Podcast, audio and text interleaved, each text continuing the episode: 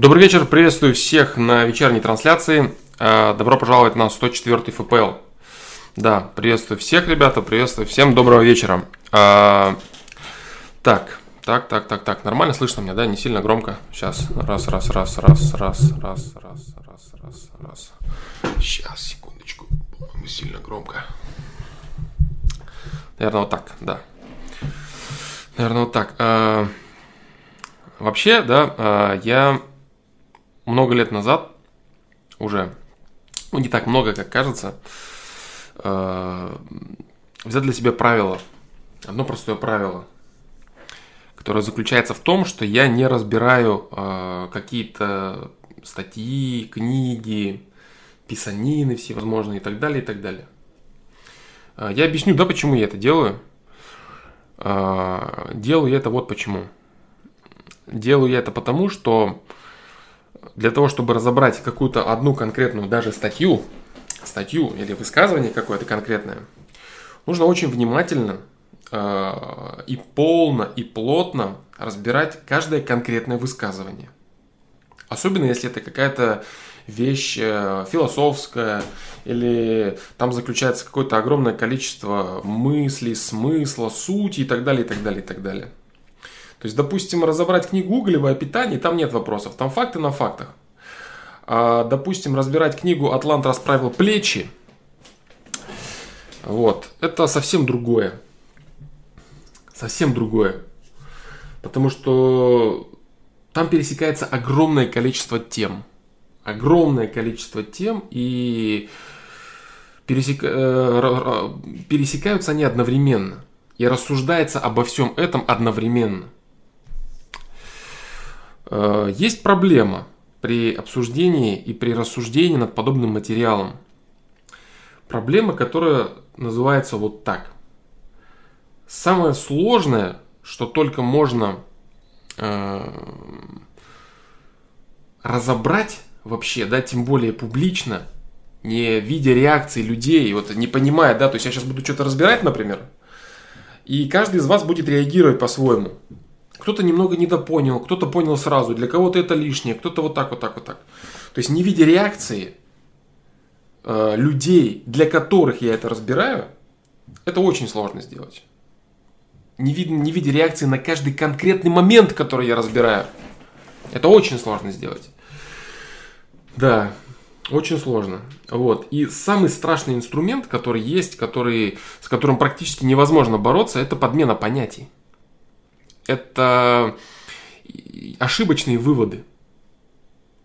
То есть самый страшный инструмент пропаганды и вообще информационного оружия, самый страшный инструмент информационного оружия заключается, заключается в том, что человек говорит какую-то определенную истину, и из этой истины он выдает ложное следствие.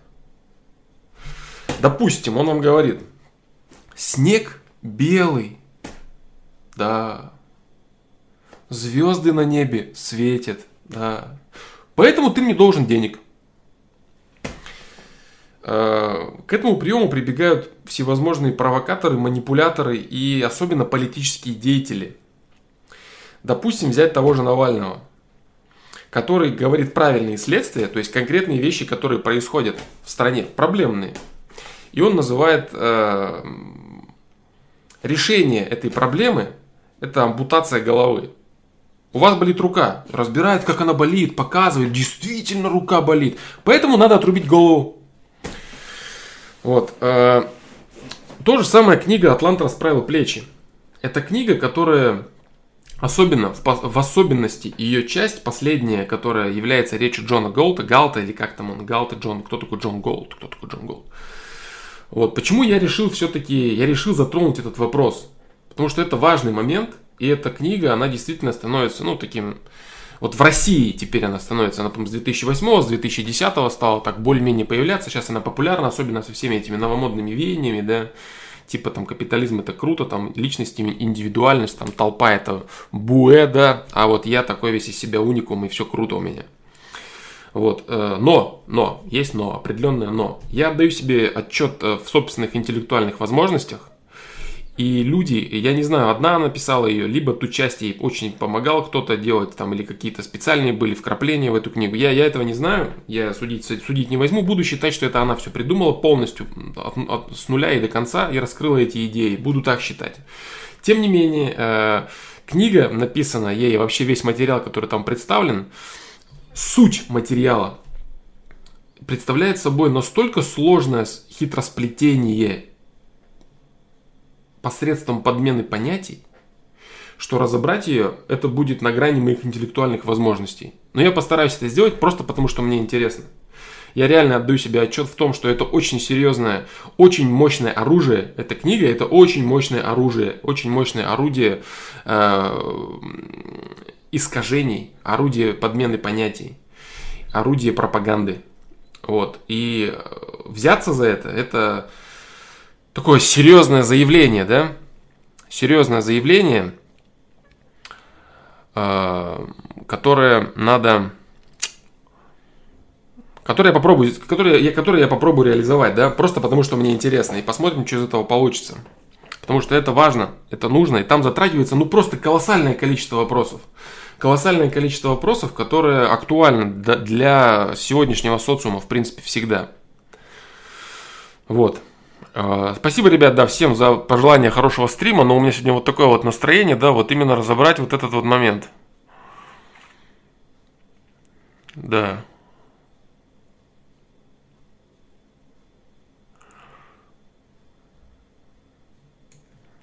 Постараюсь разобрать этот момент, постараюсь объяснить, что происходит, да, в этой книге. А, я говорю, для чего это я делаю? Просто потому, что там есть огромное количество а, верных зерен истины, которые намешаны с подменами понятий. С какой стороны начать, я пока даже, вот, я не знаю, я не хотел э, рассуждать об этом вне, вне стрима, потому что когда начинаешь рассуждать, начинает сразу выстраиваться какая-то линия, и потом снова вернуться к этой линии, сидишь только вспоминаешь, что ты там выдумывал. Поэтому я не готов, да, то есть в данный момент я вообще не готов к этому.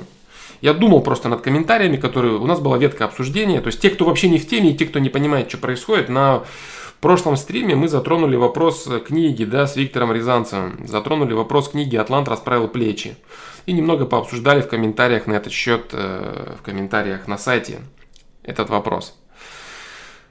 Вот. Картинку я надыбал, единственное, что вот успел, да? Ну вот, как бы как-то так она выглядит, да? Так. Не очень красиво стоит все. Ну, как-то так, да? Не знаю, куда ее деть. Пусть она здесь будет. Да, нет, нет, здесь я не хочу ее видеть. Пусть она будет здесь, да. Пусть она будет здесь. Вот. А, начну я вот с чего. Начну я с того, что я буду... А, нет, не то. Начну я с того, что я буду... Не могу я это сделать. Сейчас буду делать я это.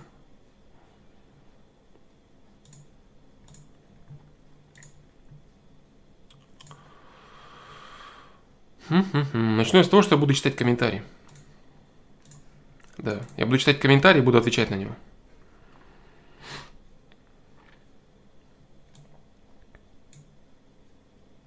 Куда быть задеть это барахло? Что оно вообще тут не вяжется, да? Угу. Такое себе. Прохладная шняга какая-то это. Картинка. Короче, ладно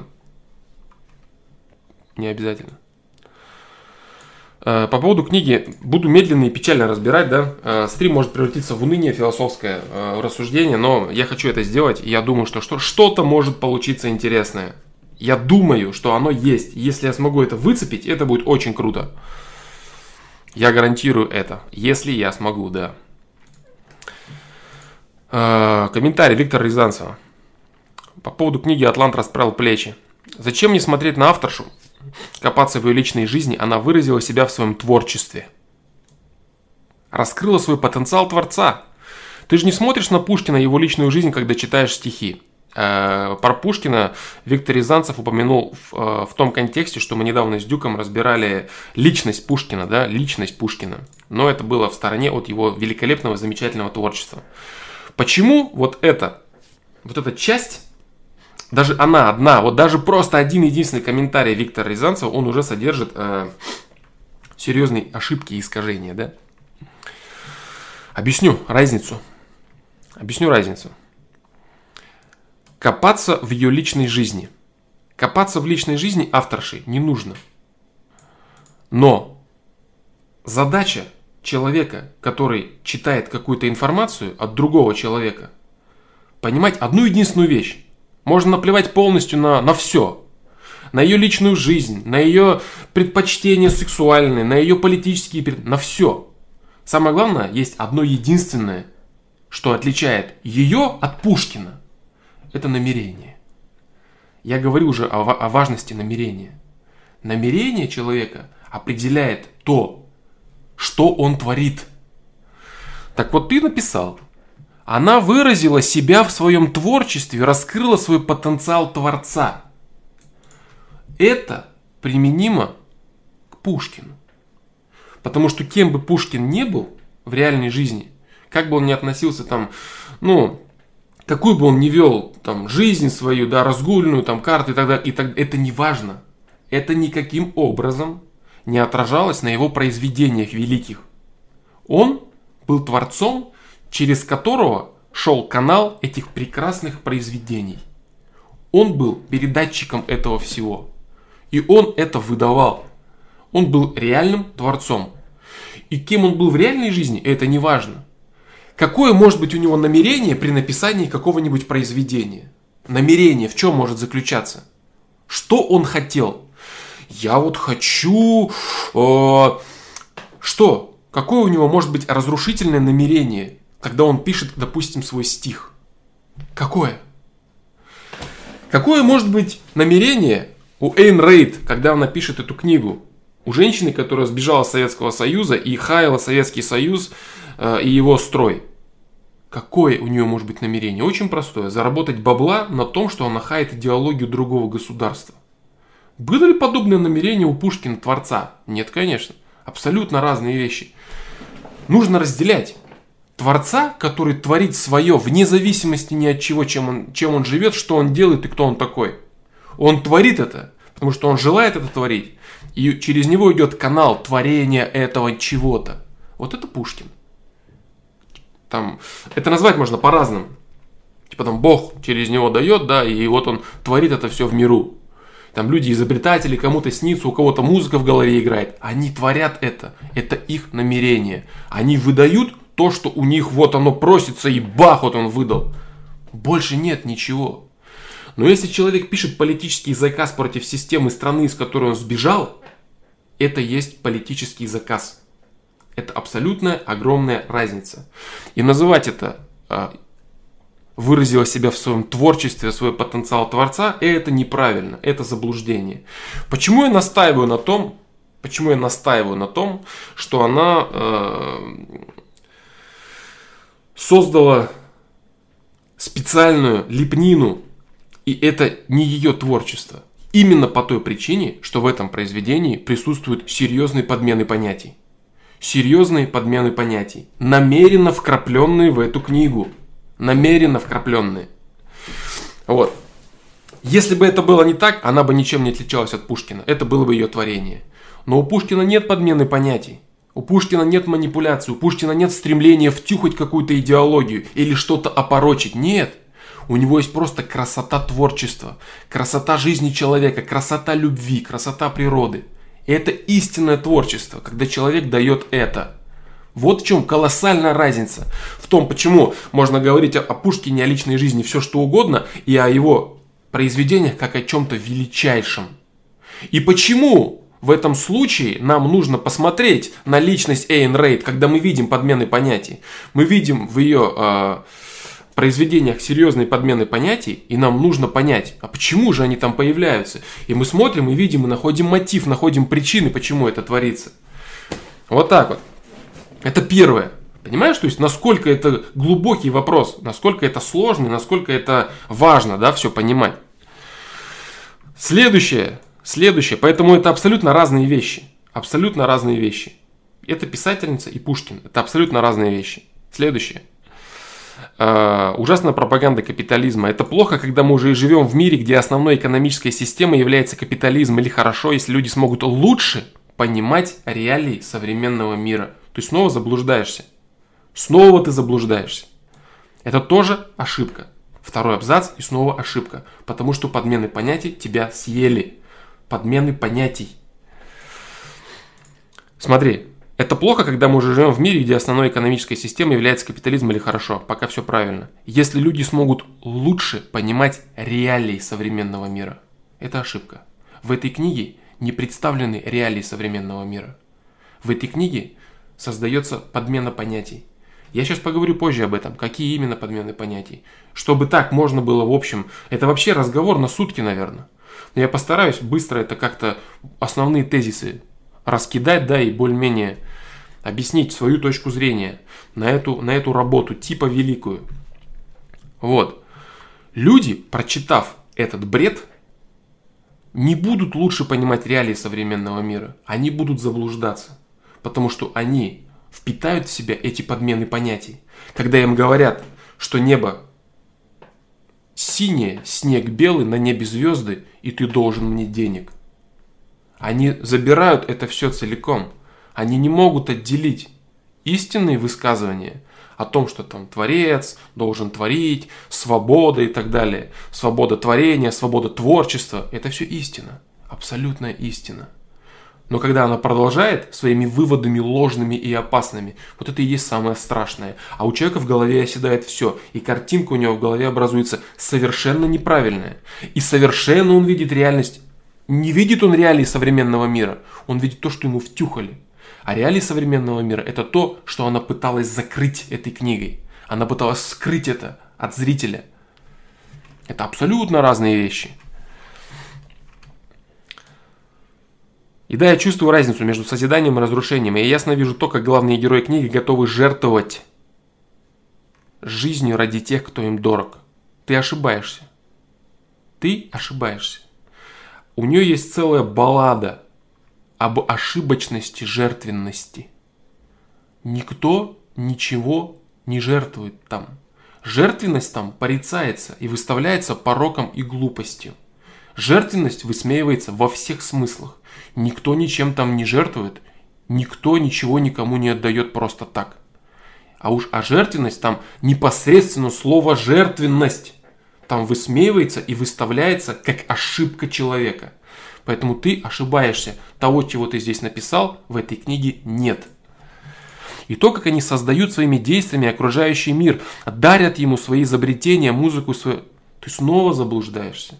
Ты снова ошибаешься. В этой книге этого нет созидают своими действиями окружающий мир. Кто они? Джон и Голты? Нет. Я сейчас поговорю об этом позже. Это делают те, кого она попыталась выставить Джонами Голтами. Кто такой Джон Голт? Кто такой Джон Голт? Главный вопрос это, этого великого шедевра. Так вот, она попыталась выставить, что Джоны Голты создают мир. Писатели, творцы, там бла-бла-бла и так далее. Она попыталась это сделать так, чтобы это были якобы Джоны Голты. Но даже эти Джоны Голты, которые типа выставлены творцами, они ничего никому не дарят. Нет. Дарят свои изобретения миру. Никому они ничего не дарят. Они жаждут, чтобы бабки за все это оставались у них. И они в глотку готовы залезть и даже сбежать куда-то, если им не дают положенные им бабки за их изобретение. Они ничего никому не дарят и не собираются. Все, что у них есть, это справедливое партнерство. Я тебе, ты мне. А это А. Все. Я тебе это, ты мне ровно столько же. Дарить никто ничего никому не собирается в этой книге и по этой идеологии. Точно так же, как не собирается никакой жертвенности. Они продают и заставляют тебя башлять. Заставляют. И они очень удивляются и расстраиваются, когда ты отказываешься. Когда ты им говоришь, дарите мне, вы же можете, а я-то нет. Они тебе говорят, да и пошел ты нахер. Ты не можешь, отдыхай, ты свободен. А мы можем, башляй, не согласен, пошел нахер или мы уйдем. Вот такое вот, дружище, дарение у них как-то, их изобретений. Но к изобретениям я еще тоже вернусь. К изобретениям Джона Голта. Я тоже еще вернусь чуть позже, пока я разберу вот то, что ты сказал, да? Вот так вот. А главные герои не подходят своим конкурентам, не бьют их и не забирают у них, как это делает противопоставленная им группа людей, и обреки эту группу хоть социалистов или еще кого. Суть в том, что они паразитируют на тех, кто что-то делает хорошо, а сами при этом делая никак и прикрывая свою неспособность действовать криками равенства.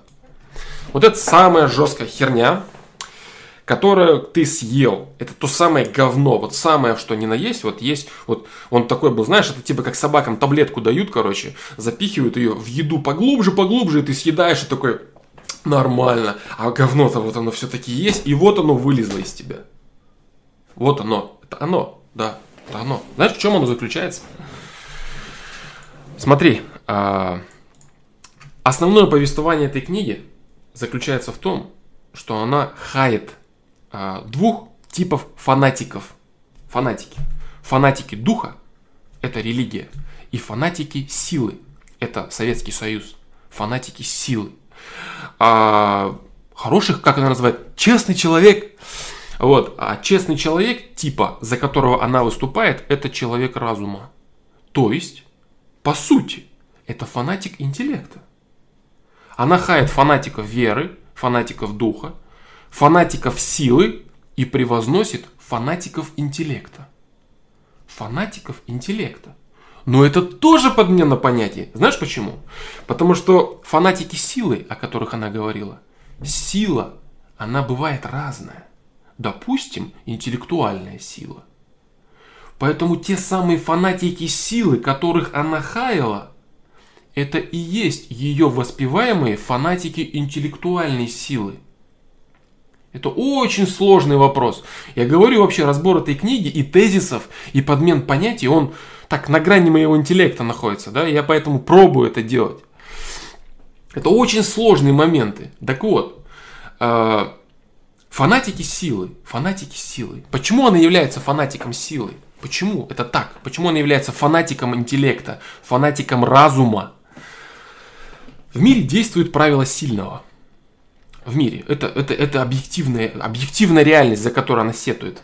Мы хотим видеть объективную реальность. Так вот, в мире, э, в мире э, действует закон сильного. Это так. Это во всем, э, оно, оно, это, это объективная реальность. Действует закон сильного. Но она пытается подменять понятие и говорить, что правильная сила только у тех, кто умный. А сила глупая, грубая, это сила неправильная. То есть одну силу она выставляет как за что-то правильное и корректное. А другую силу, точно такую же силу, которая хочет только под себя все загробастать, она выставляет как неправильное. Эта сила, эта сила. Очень интересно. То есть фанатик интеллекта это молодец. Фанатик грубой силы – это плохой человек. Фанатик духа религии – тоже плохой человек. А фанатик интеллекта – это, это молодец. Вот. А, это ошибка. Это серьезная, серьезная ошибка. Что же делать? Вот смотри, а, в мире действует правило сильного. И человек, обладающий грубой силой, он сидит и думает, так, этот мир, в котором действует право сильного – Окей. А сильный ли я? Ну, да, ничего такая. Сила в ручках имеется. Ш-ш, перезарядив автомат, как в кино, да, перед выстрелом, как идиоты постоянно все перезаряжают только. Перезарядил и думает, хм, а что же мне мешает взять то, что я хочу от этой жизни? Да ничего, потому что в мире действует право сильного. На это можно попытаться возразить те самые фанатики интеллекта возразят, а что же создает, какое благо люди создают, какое благо создают люди физической силы? Люди, фанатики интеллекта создают там вот это, то, пятое, десятое и так далее. А что же создают фанатики, фанатики силы? Фанатики силы создают порядок. Они определяют иерархии и роли этих людей. Они, по сути, создают государственность. Фанатики силы контролируют все это – И если ты фанатик интеллекта, и ты что-то там изобретаешь, но отказываешься делиться со всеми остальными, ты просто не сможешь существовать в этом социуме. Фанатик интеллекта говорит вот так. Все, что я изобретаю, только мое. А все остальные пошли нахер. А как же безопасность? А если сосед тебя приходит и бьет тебя по голове? Сосед приходит и бьет тебя по голове.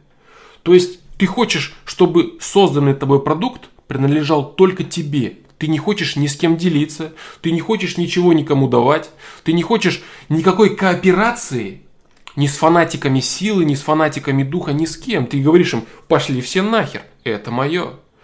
Ну тогда и фанатик силы тебе говорит, пошел ты тоже нахер. Ты не хочешь кооперации, поэтому я просто заберу у тебя все это. Потому что в мире работает право сил, сильного. И если ты думаешь, что твоя интеллектуальная сила, она сильнее моей физической, то ты очень сильно заблуждаешься. Да, Дюк правильно там сказал, отличная поговорка. Все мое, сказала Злата, все мое, сказал Булат. Все куплю, сказала Злата. Все возьму, сказал Булат. Это абсолютно верная истина. Вот, поэтому, да, Дюк правильно ответил тебе на этот счет. Поэтому вот эта попытка выставить интеллект и разум якобы не силой, это серьезная ошибка и заблуждение. Это серьезное заблуждение, да. А, есть физическая сила, которая устраивает упорядоченность мира. Защищает каких-то людей, нападает, выстраивает. Волки дерутся, люди воюют всю свою историю. История людей – это история войн. Войн, во время которых под руководством сильных создаются изобретения. Вот что происходит. Люди кооперируются друг с другом. Но это только вершина айсберга. Только вершина. Только вершина айсберга. Больше... Пока еще я не затронул никаких других тем, да? Так вот, первая и самая страшная подмена понятий, которая в этой книге существует, это то, что она называет фанатиков силы фанатиками, фанатиками, фанатиков духа фанатиками, а фанатиков интеллекта она называет людьми правильными. Фанатиков интеллекта. И она призывает, что только за ними должно быть право сильного, а все остальные должны идти нахер. А человек, у которого есть другая форма силы, он что? Он что должен делать? Он должен преклониться перед ним, что ли? Вопрос, почему? Почему он должен преклониться? Он должен реализовать свою силу. У тебя есть сила интеллекта, но ты не хочешь кооперироваться. Хм, ну окей. А у меня есть другая сила. Ты не хочешь кооперироваться. Что же мне делать? Ты хочешь, чтобы я преклонился перед тобой? Какой ты молодец. А можно я просто заберу у тебя все это и все? Как ты на это смотришь? Это неправильно.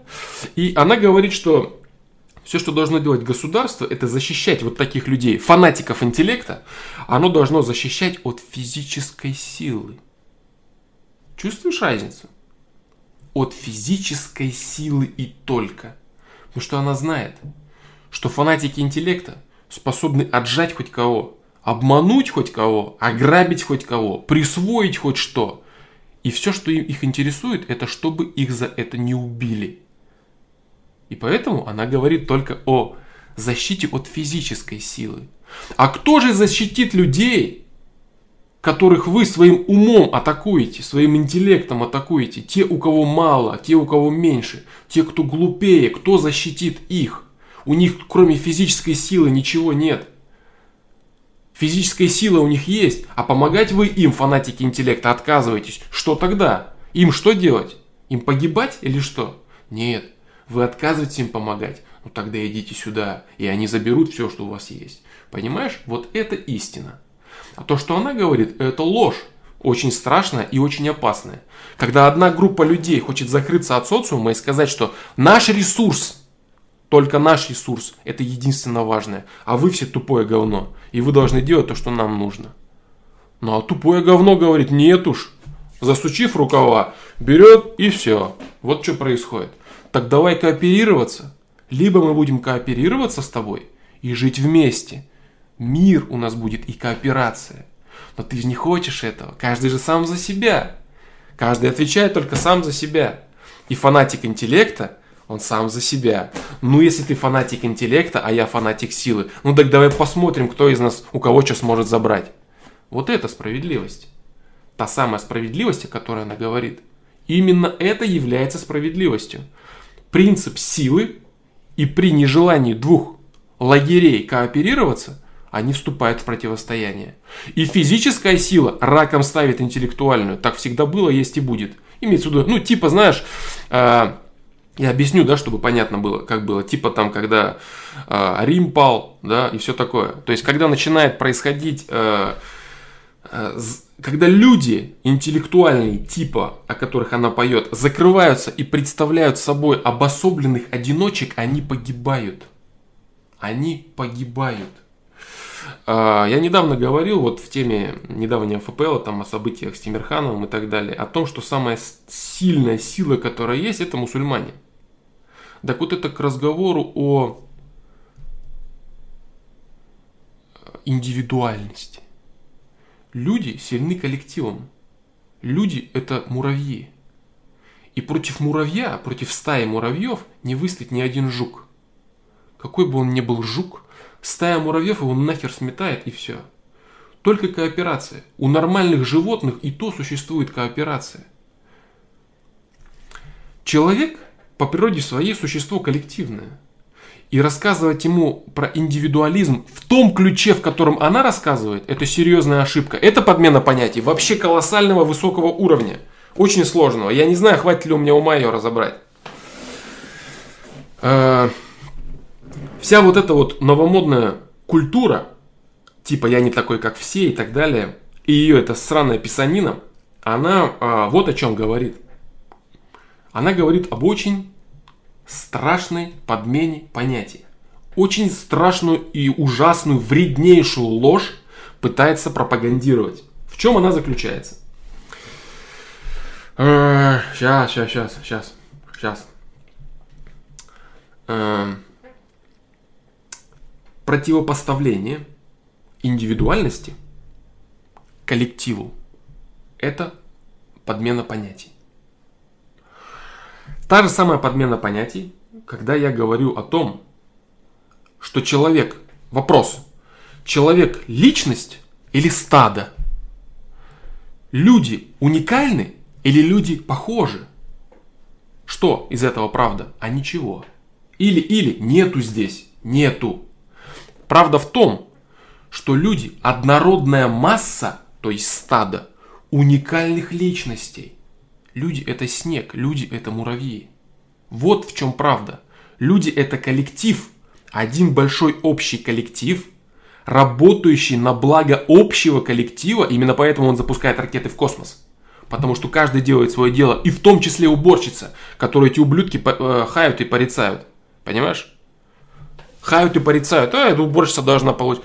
Она участвует в деле по мере своих возможностей. Каждому, от каждого по способностям, понимаешь? В общее дело. От каждого по способностям в общее дело. А если ты маленький кусочек создал и говоришь, что вы все остальные говно, ты ошибаешься. Потому что ты в стае муравьев. Ты в куче муравьев, понимаешь? Ты коллектив уникальных личностей. Так вот, противопоставление личности, когда человека постоянно спрашивают, ты личность или ты стадо?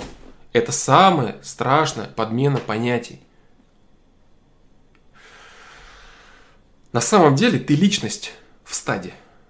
Стадо личностей. Вот что такое мир. Стадо личностей.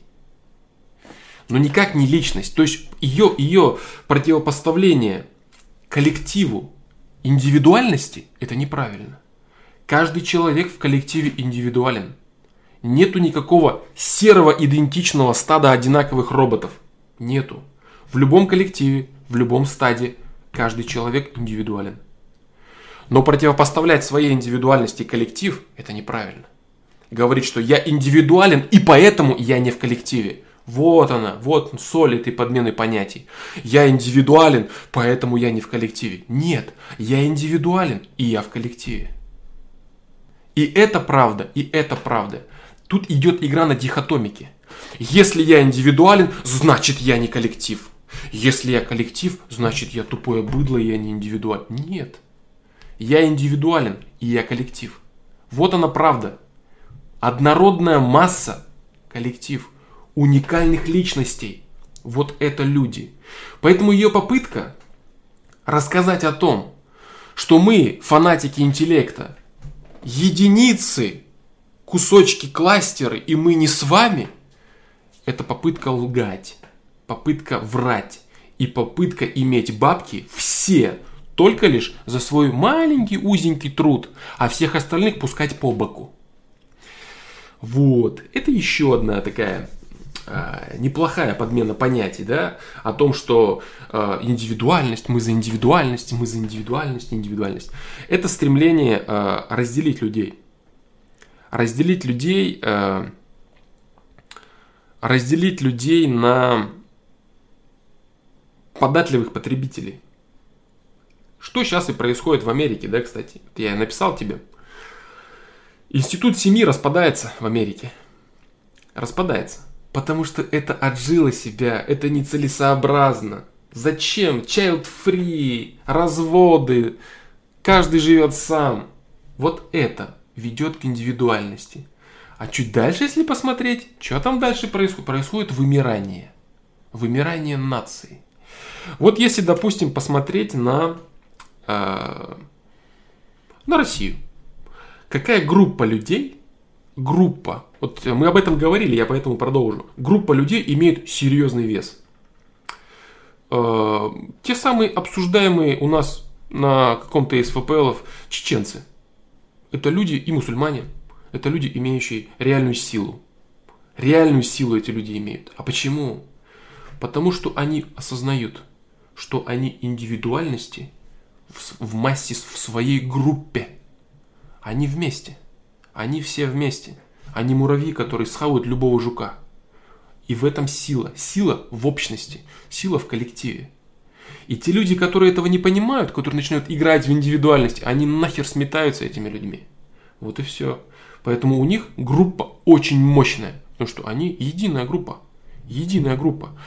А, было было э, Советский Союз это насильная попытка сделать из огромного числа людей и огромной территории нечто похожее на формат э, чеченского народа, когда каждый друг за друга, каждый друг за друга и каждый сплочен. Одного обидели, все вместе ответили. Интересы одного, интересы всех – так вот, Советский Союз это была попытка создать, чтобы между всеми так было. Но это было рано. Вот это насильное. Вот силком этого не сделать, короче. Силком этого не сделать. Это произойдет. Это произойдет. Это произойдет. Естественным процессом. Когда повысится уровень сознания у людей, и люди объединятся до такой степени, на каких-то других началах, э, объединяться на, а сейчас объединяться на вопросе религии, на вопросе кровного родства и так далее, будут еще центры объединения. Будут еще центры объединения, которые объединять людей на уровне, на уровне сознания. И у них будет реальная взаимопомощь и реальная сила. Но истинно верный вектор направления заключается в том, что нужно идти к этому центру объединения, центру коллектива, Нужно смотреть, как живут люди, объединившиеся в коллектив. И что они себя представляют, какую силу они представляют своими коллективами. И, и кого из себя представляют люди индивидуальность. Что они? Они вымирают, они становятся никем. Их, их земля выбрасывает, как не, как, как не, как не, при, как не подстроившихся под, э, под реалии окружающего мира. Еще одна сильная община, допустим, существующая, там, ну все знают, там, еврейская община, допустим, то же самое. Они вместе. И люди сильны только тогда, когда они это понимают, что они муравьи. Они муравьи, и их задача в общности, в том, чтобы вместе коллективом собраться и строить свой мир вместе. Вот это истинная идея. А когда фанатик интеллекта сраный – начинает рассказывать, что я не фанатик интеллекта, у есть право сильного, но только сильного интеллектом, а вы все остальные быдло, вы идете нахер. И такому фанатику интеллекта сразу башку отворачивают, и он такой, что вы, что вы, так нельзя, пусть меня государство защищает от грубой силы. Какого хера оно тебя будет защищать? Ты же не хочешь с людьми объединяться, ты же людей считаешь за говно. Каждый сам за себя. Вы быдло, вы говно. Ну тогда тебе это быдло козью морду устроит очень быстро. Возьмет и устроит. А ты попробуй побрыкайся и порассказывай о том, что ты прав, а они нет. Они используют такое же право силы, как и ты. Ты не хочешь с ними объединяться, будешь иметь горе. Вот и все. Задача людей именно в том, что только с ростом численности, проблема в том, что малое племя кровно держится вместе крепко против внешнего мира. С ростом численности все это рушится. Это пока. Это рушится пока. Я же говорю, будут появляться центры объединяющие, идеи объединяющие, которые объединят, объединят людей. Э, ну, скажем так, на уровне, может быть, посильнее уровень существующих религий или кровного родства. Это и есть тот самый уровень познания божественности – не божественности как таковой, там, религиозной и прочее, да, а уровень осознания людей единым механизмом, через вот эти вещи, э, системы созидающей гармонии, единый механизм, работающий муравейник. То есть муравей, который осознает себя частью муравейника, допустим, квартиры, это хороший муравей. Муравей, который осознает себя частью дома целого, молодец муравей. Частью целой норы, вообще красавчик. А вообще красавчик самый тот, кто осознает себя частью всего огромного единого муравейника под названием планета Земля. Вот это реальность. Но до этого надо допереть еще. Это масштаб личности. До этого надо допереть. Это другой вопрос. Но вот это верный вектор развития. То дерьмо, которое она пропагандирует в своем индивидуальности, противопоставляя ее э, коллективно, коллективу, это серьезная ошибка. Индивидуальность должна быть, и она была, и всегда будет. Если бы в Советском Союзе не было индивидуальности, как бы люди изобретали все, что они изобрели? Все, что люди изобрели, это перекочевало и в Америку, в ту самую, где типа Джон и Голты что-то там изобретали.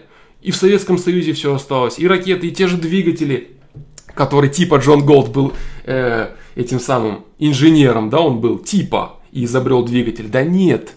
Вот теперь я поговорю о вопросе Джона Голта. Кто же такой Джон Голт?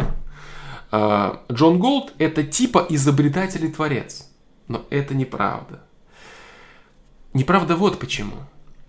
Потому что настоящий изобретатель и творец это не Джон Голт. Настоящий изобретатель это Василий Петров, который в КБ номер 5 сидит э, с прилипшей к зубам сигаретой в закуренном помещении, гладя бездомную собаку, отдавая ей свою жратву последнюю, и изобретает то, на что у Джона Голта мозгов никогда в жизни не хватит. Вот это реальный изобретатель и творец. А Джон Голд – это человек, который говорит, что если я это могу у тебя забрать, ты будешь мне платить. Вот кто такой Джон Голт. Джон Голт – это экспроприатор, это капиталист, который считает свое право на зарабатывание бабок превыше всего. Вот и все. Именно поэтому э, в, современных, в современном капитализме э, и, и получается, что люди, которые умные, люди, которые реально что-то изобретают и создают, они болт сосут. А Джоны Голты имеют на этом бабки. Вот что происходит. Вот она реальность. То есть и ее попытка выдать изобретателей, создателей настоящего корыстолюбивцами – и людьми, которые трясутся за то, чтобы получить бабки за свои изобретения, это ложь. Большинство людей, которые что-то изобретают, которые чего-то открывают, которые являются действительными творцами и создателями, типа Джонами Голтами, им вообще все неинтересно. Ты возьми какого-нибудь ученого и посмотри, как он живет, как он изобретает. Он сидит в своих бумагах, копается. Единственное, что ему интересно, это творить это создавать. Его интересует процесс создания, потому что через него выходит то, что ему идет сверху. Но это отдельный вопрос, да, что, что есть творчество. Идет, его, идет из него, и он создает. Его это интересует. А Джона Голта интересует возможность поиметь на этом бабки. И только это. И только за свое священное право поиметь на этом бабки Джон Голд искулит в этой книге. И он ничего никому не дарит никакой жертвенности там нет. Нет. Он говорит, я хочу иметь бабки на том, что у меня есть. И вообще суть этой книги заключается в том, что Одни бандиты, интеллектуальные фанатики, рассказывают о своем праве другим бандитам, чиновникам, что чиновники типа, чиновники это сила, это фанатики силы. Фанатики силы это чиновники, а вот это варье это фанатики интеллекта, типа, которые могут обмануть всех. И они говорят, что чиновники не должны им мешать. Фанатики силы должны отдыхать. Вот что она там говорит. Еще там есть вещи очень интересные. Называются они вот так.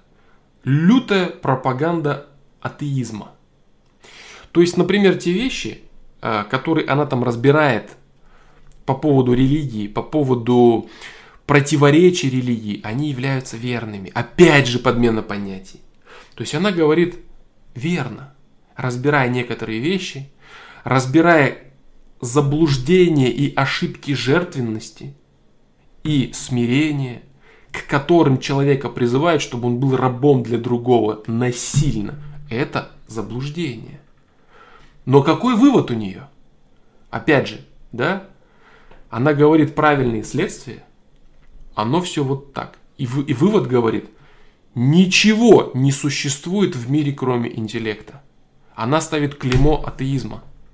А должна была вместо этого сказать совсем по-другому. Опять же, но она этого не сказала, потому что она намеренно подменяет понятие и создает машину пропаганды. Что же должна была сказать Эйн Рейд?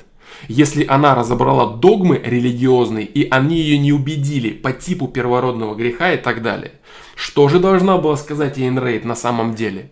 Она должна сказать было вот что. Это меня не убеждает. Но я не отрицаю возможности существования этого. Она должна была встать на позицию агностика. Не атеизм защищать, утверждая, что раз эти вещи неправильные, значит ничего нет. Понимаешь? Но это ложь, это заблуждение, это подмена понятий. Меня вот это и то и пятое не убеждает, но я не отрицаю возможности. Я не отрицаю наличие законов во Вселенной, которые управляют процессами. Я не отрицаю причинно-следственную связь, незримую для меня – я не, я не отрицаю возможность взаимодействия материи той или иной способами нам пока непонятными. Я это не отрицаю. А вот это и это и это меня не убеждает. Поэтому агностик. Хотя бы это она должна была сказать. Но этого не последовало. Она говорит так, это меня убеждает, значит все это дерьмо, а есть только это. Есть только голый прагматизм интеллекта, и все а все остальное это демоны, кошмарики и так далее. Вот что она сделала. Она доказала определенные вещи, которые там, высмеяла это все полностью и кинулась в другую крайность. Значит, если какие-то определения догм ошибочны, значит вообще ничего нет. Вот что она сделала. Это подмена понятий. Очень мощная и очень страшная. Вот так вот. Вот так вот. Как-то так. Да. Как-то так. Поэтому вот все вот эти учения по типу «я не такой, как все», которые заставляют человека говорить, что э, «я личность», поэтому, да, то есть «ты личность?» Да, я личность. И неправильный вывод. Поэтому стадо – это существующее нечто вне тебя. Но нет никакого стада те самые, которых людей ты видишь в коллективе, которое стадо, каждый из этого коллектива личность. Менее развитая, более развитая, физически развитая, интеллектуально развитая, духовно развитая, морально развитая, психологически развитая, энергетически развитая, разная развитая. А если ты говоришь, что только мой ресурс правильный, а все остальные говно, ты сам говно. И она призывает именно к этому.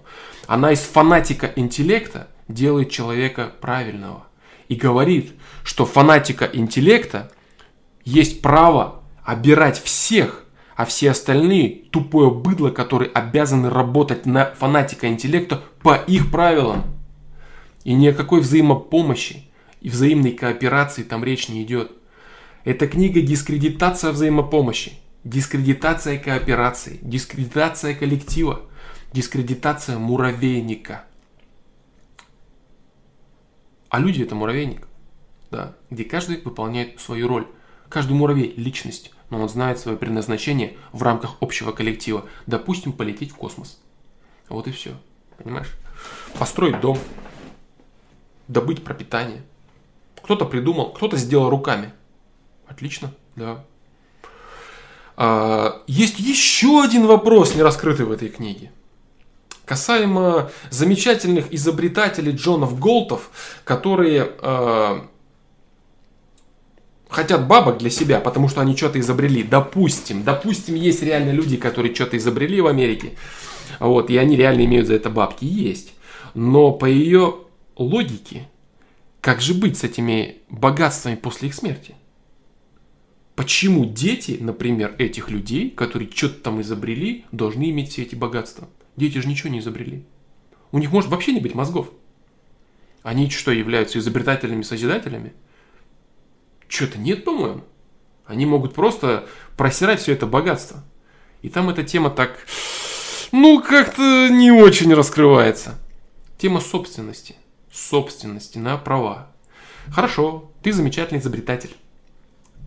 Вот получилось так, что ты изобрел что-то и за это получил деньги в Америке. Да, такое бывает. И это очень круто, очень правильно. И это верная мысль, которая, естественно же, облеплена кучей, кучей, кучей дерьма. А что потом? Вот у тебя была собственность. Ты умер от старости там или там еще что-то произошло. Вот у тебя собственность. Кому эта собственность принадлежит? Кому? Твоим детям? А дети это кто? Это что, партнеры? Зачем нужны дети? Нет. По ее пониманию нужны только партнеры. А какие же партнеры дети, если ты только и заботишься, только и даешь, даешь, даешь, даешь? Какие же это партнеры? Надежда на то, что детям они старости помогут, это что ли партнерство? Да нет. Если ты супер-пупер интеллектуал, у тебя полные карманы денег, тебе не надо старости помогать. У тебя есть бабки, у тебя все есть, все нормально у тебя. И так, без, день, без детей. Зачем тебе дети? По ее логике. Так? Так. Так что делать с богатствами, с этими? Они что, тоже по наследству стали интеллектуалами, изобретателями, творцами и созидателями? Что-то нет, по-моему, не стали. Вот так вот.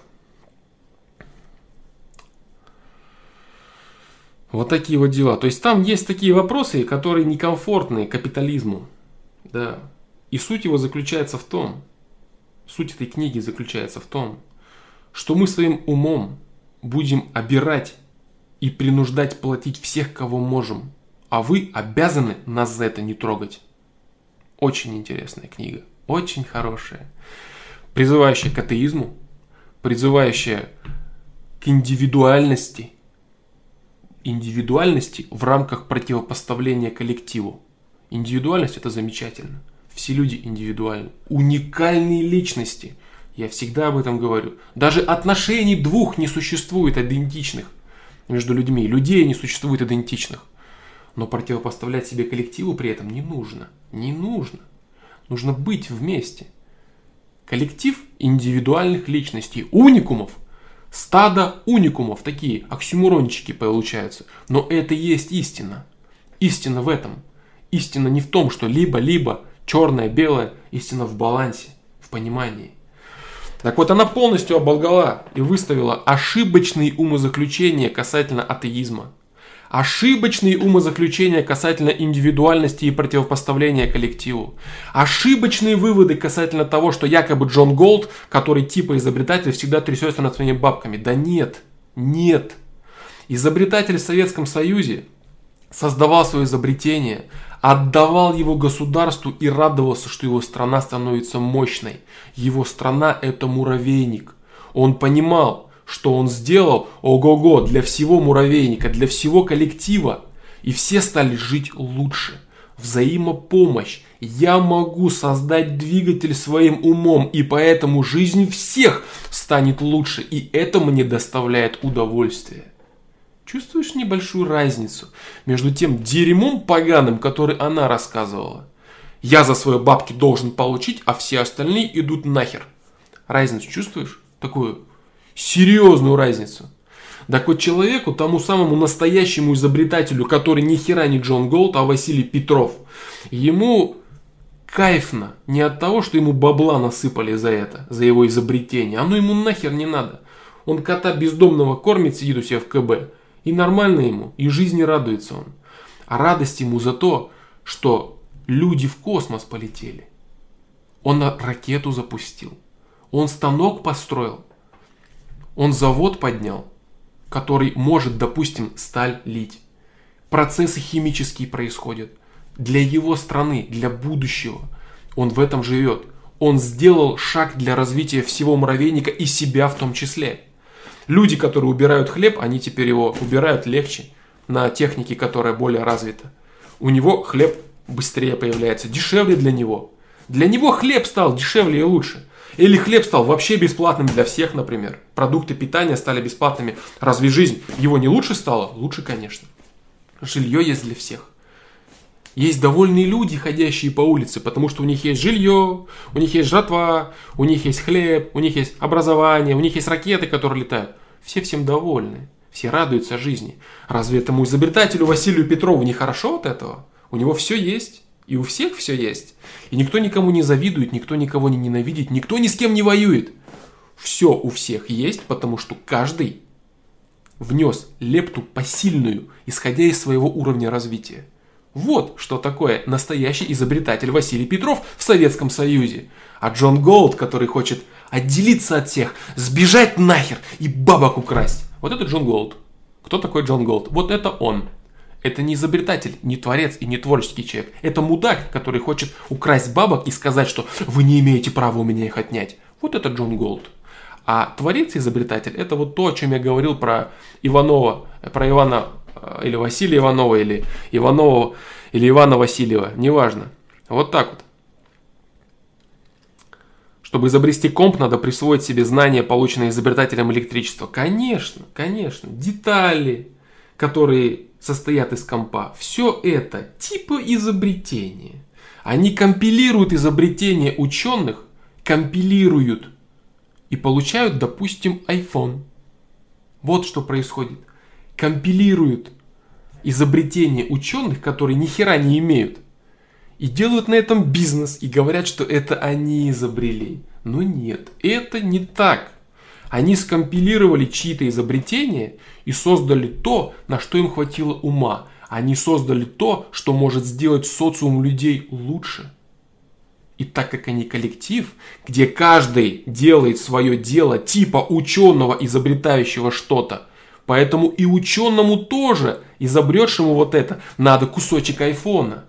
И охраннику, который охранял от других людей, ему тоже нужен кусочек айфона. И всем участникам этого процесса и всех этих процессов нужен кусочек айфона.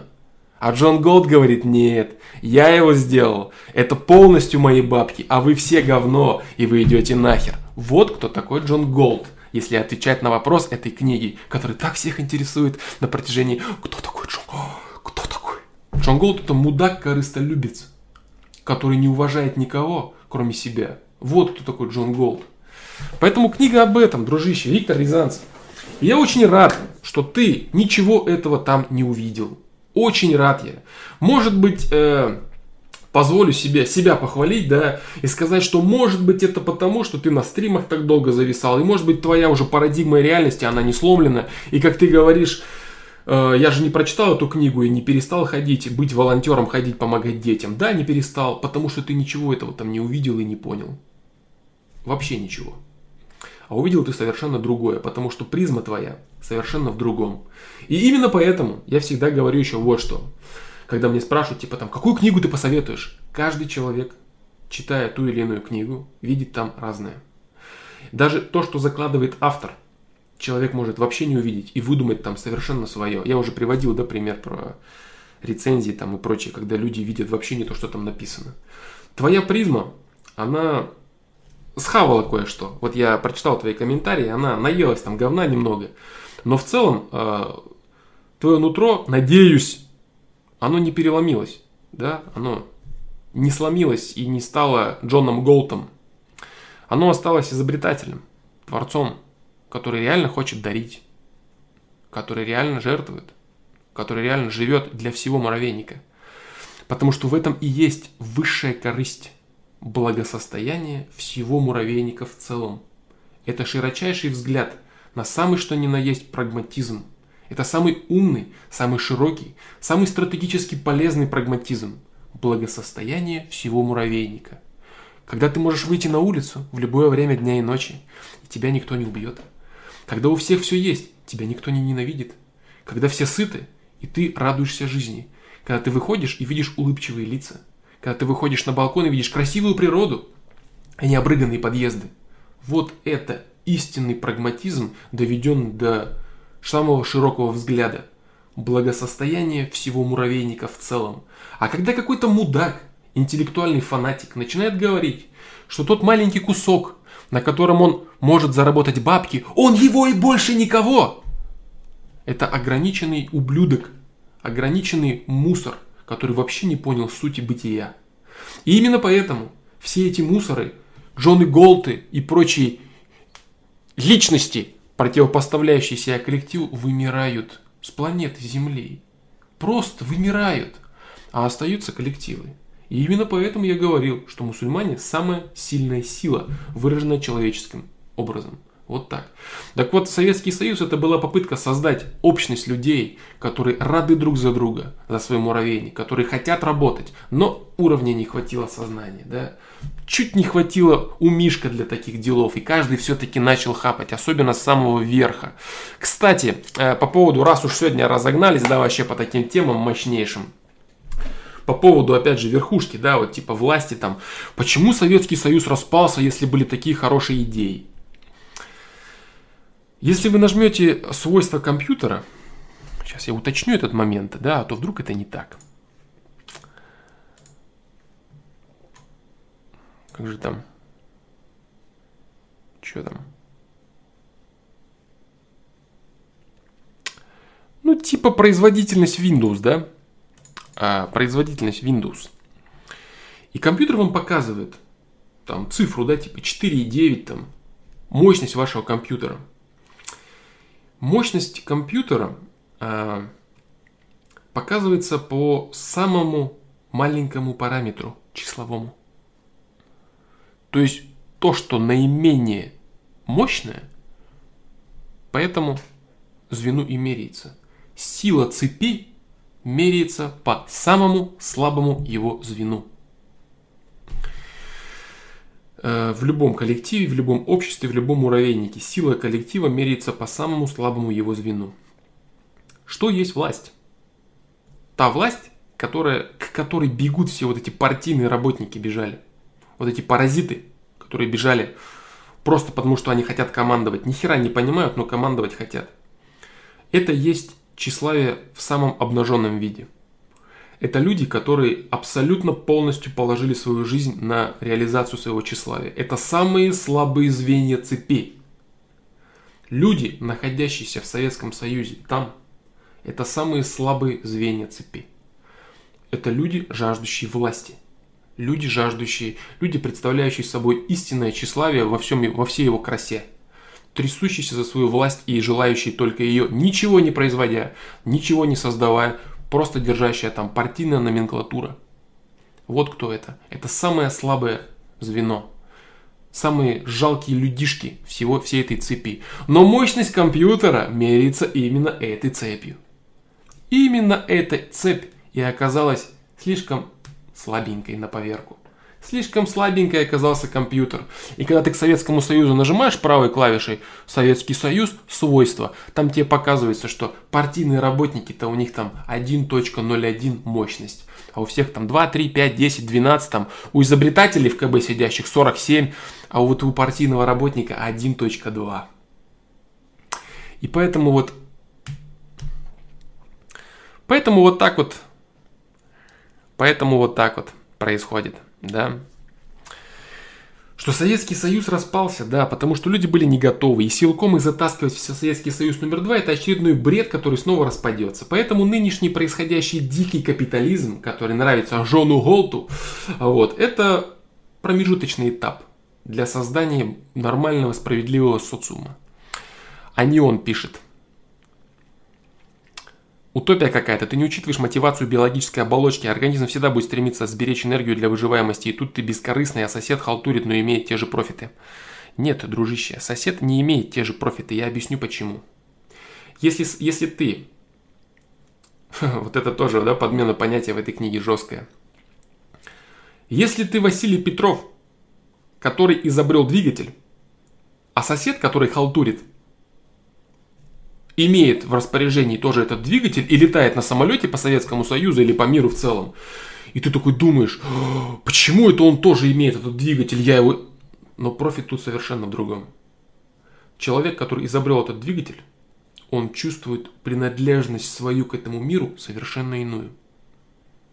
Он испытывает количество радости за себя и за этот мир, который он сделал лучше, совершенно по-другому.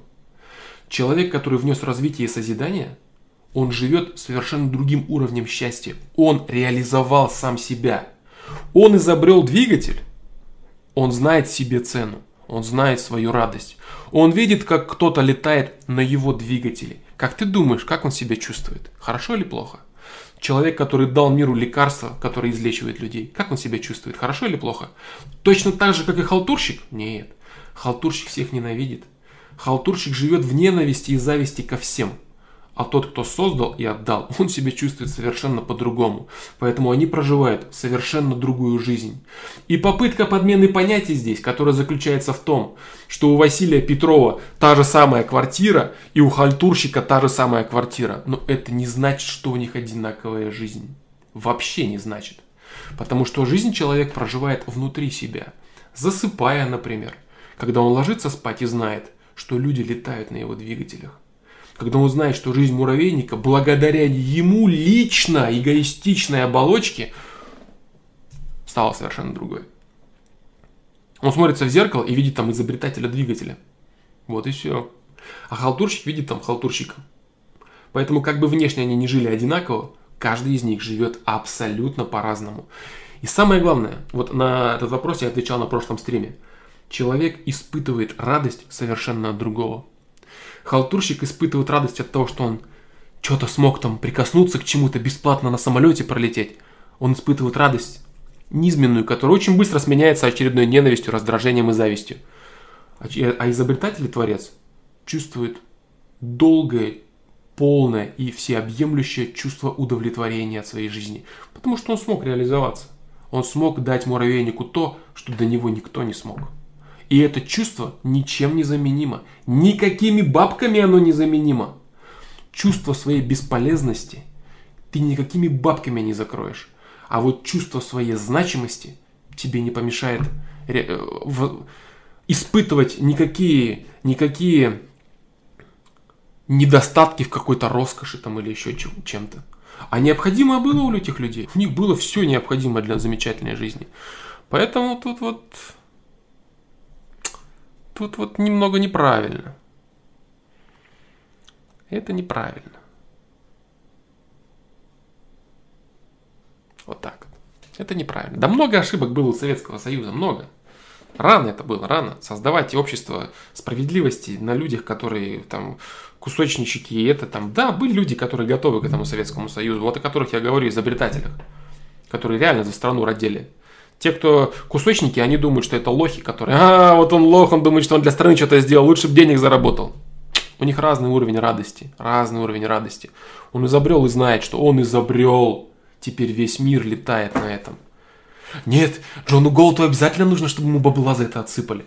Да ему нахер это было не надо. Я говорю, он выходит и кормит собаку бездомную. Улыбается, смотрит на солнышко. Смотрит на солнышко дышит полной груди чистым воздухом и жизни радуется, потому что он изобрел. А Джону Голту надо наворовать и свалить нахер куда-то, как в этой книге написано. Разница на лицо. Но чтобы эту разницу понять, просто понять эту разницу, надо соображать, нормально соображать и быть на определенном масштабе личности, чтобы понимать разницу между этим.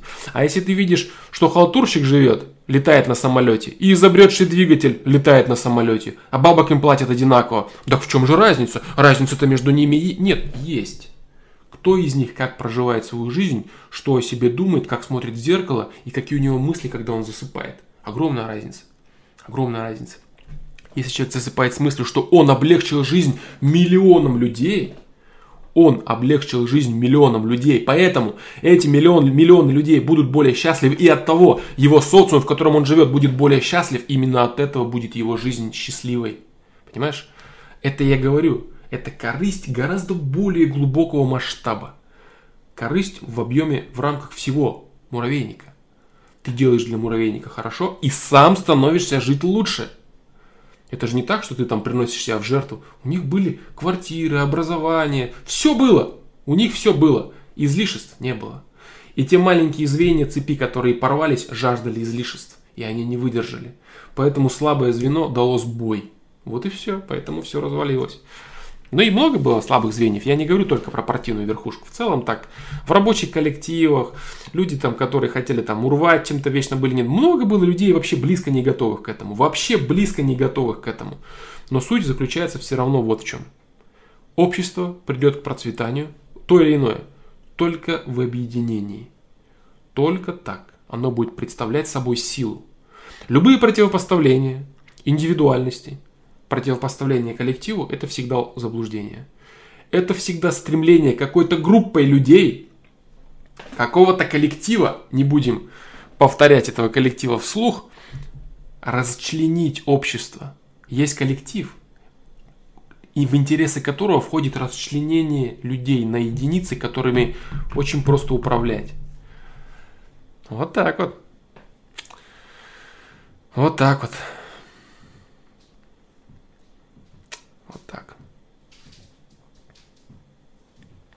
Саша, но ведь кушать-то всем нужно. Понятно, что кайф от того, что ты что-то там сделал. Это классно, но ведь и отдохнуть надо, и покушать, и условия жизни для себя и своей семьи. А кто говорит, что это не нужно? Вот смотри, а, люди, которые, люди, которые э, говорят, что, опять же, опять же противопоставление, да? Типа, смотри, типа, ну без денег ведь жить нельзя. А кто говорит про без денег? Кто говорит про без денег? Никто не говорит про без денег.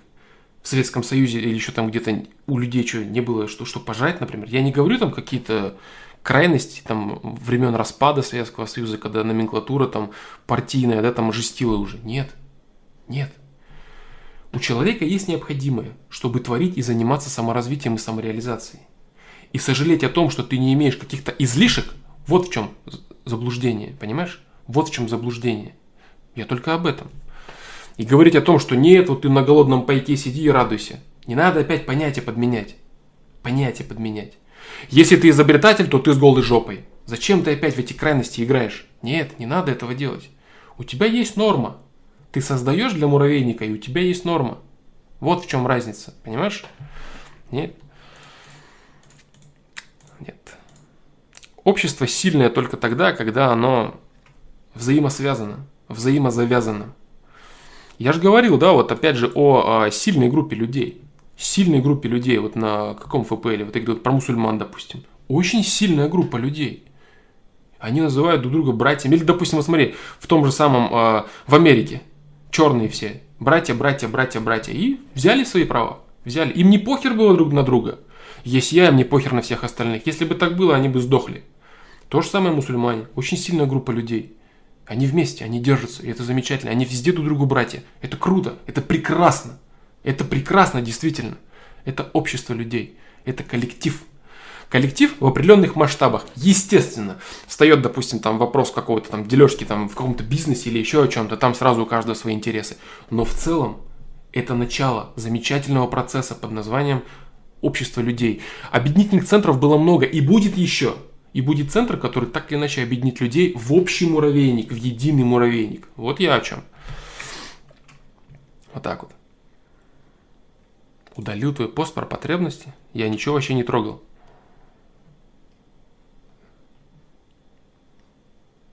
Вообще ничего не трогал.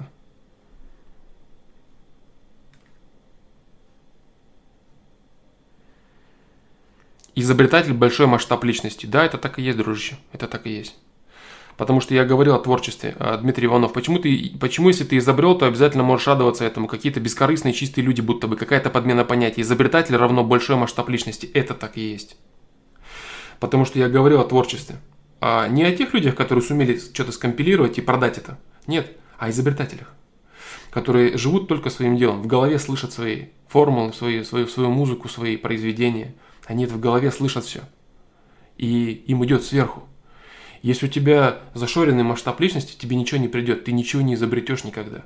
Никогда и ничего. И это именно так, да. Если ты смог состряпать какой-то кусок там для бизнеса и называешь себя изобретателем, типа там Павла Дурова, то ты заблуждаешься. Ты не изобретатель, ты компилятор того, что уже до тебя изобрели. Не надо путать разницу. Вот и все.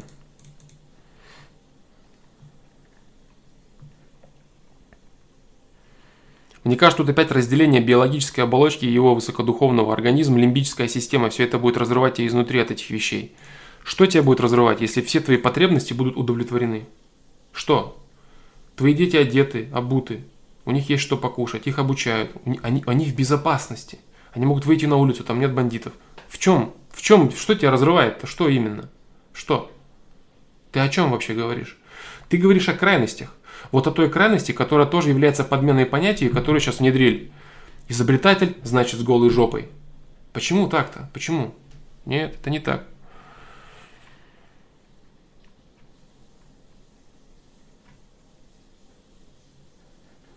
Я думаю, надо разделять муравейники а-ля диаспора против мира и муравейники, которые за. Муравейник против глобально жизненно несостоятелен. Но это, это... Ты прав, ты прав. Но это вообще, это, это следующий вопрос. Это следующий вопрос, и это вопрос немного... Немного другой плоскости. Да, ты прав. Я не думаю, что есть смысл э, сейчас э, это разбирать. Да, есть муравейники, которые против. Ты прав полностью. Муравейники, которые против.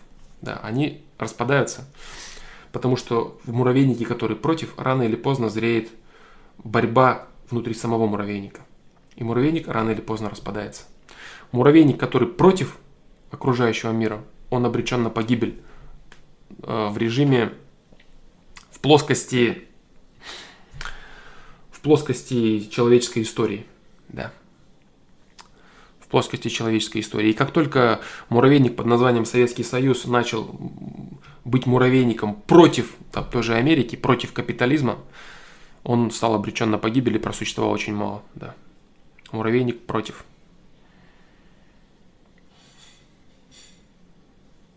Джон и Голты, да, Джон и Голты одни из таких, кто против. Они против тех фанатиков, против этих фанатиков. Они только за свой карман, против всех вообще.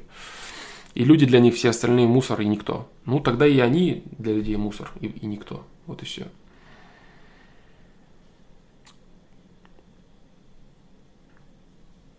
А вопрос, кто будет определять, что есть необходимо, а что есть излишки. Согласен, да, это тоже вопрос.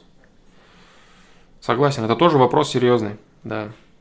Это, это, это вопрос, знаешь, примерно тех же рамок, когда государство определяет, где заканчивается свобода одного и наступает свобода другого. Что есть норма, да.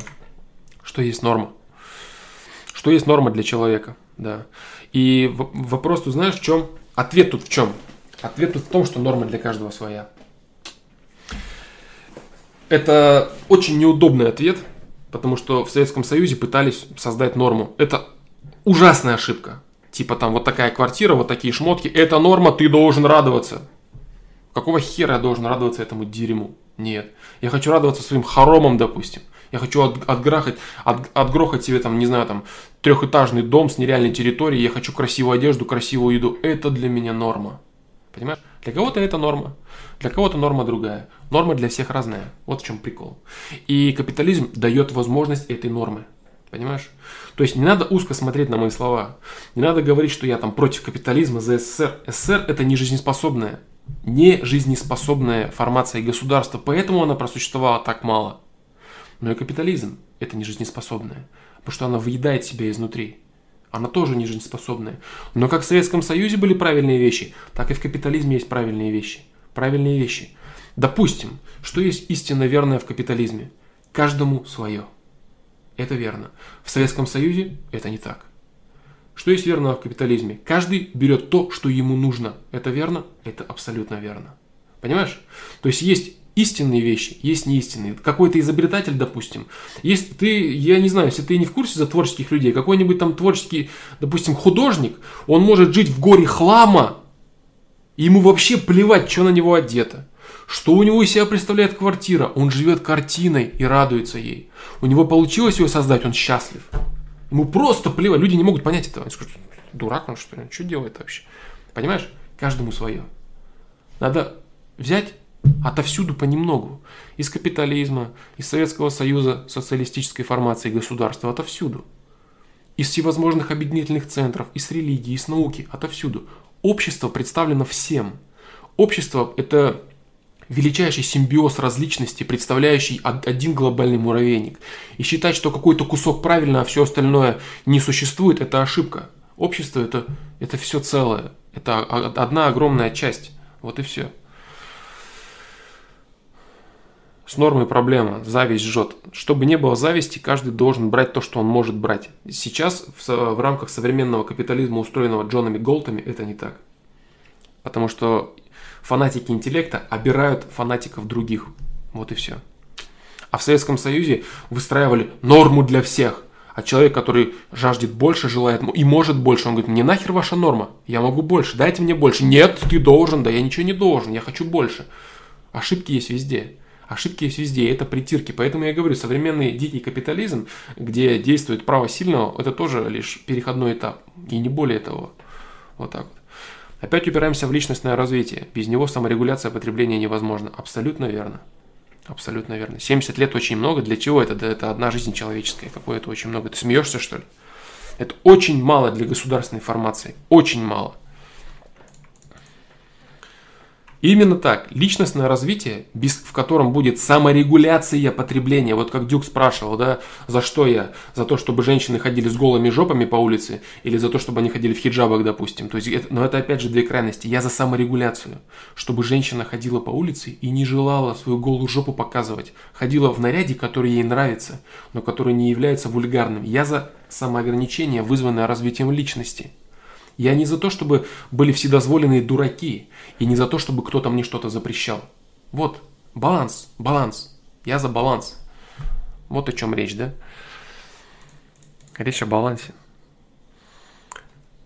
Капитализм хорош тем, что каждый может брать то, что ему надо, то, что ему нравится. Это замечательно.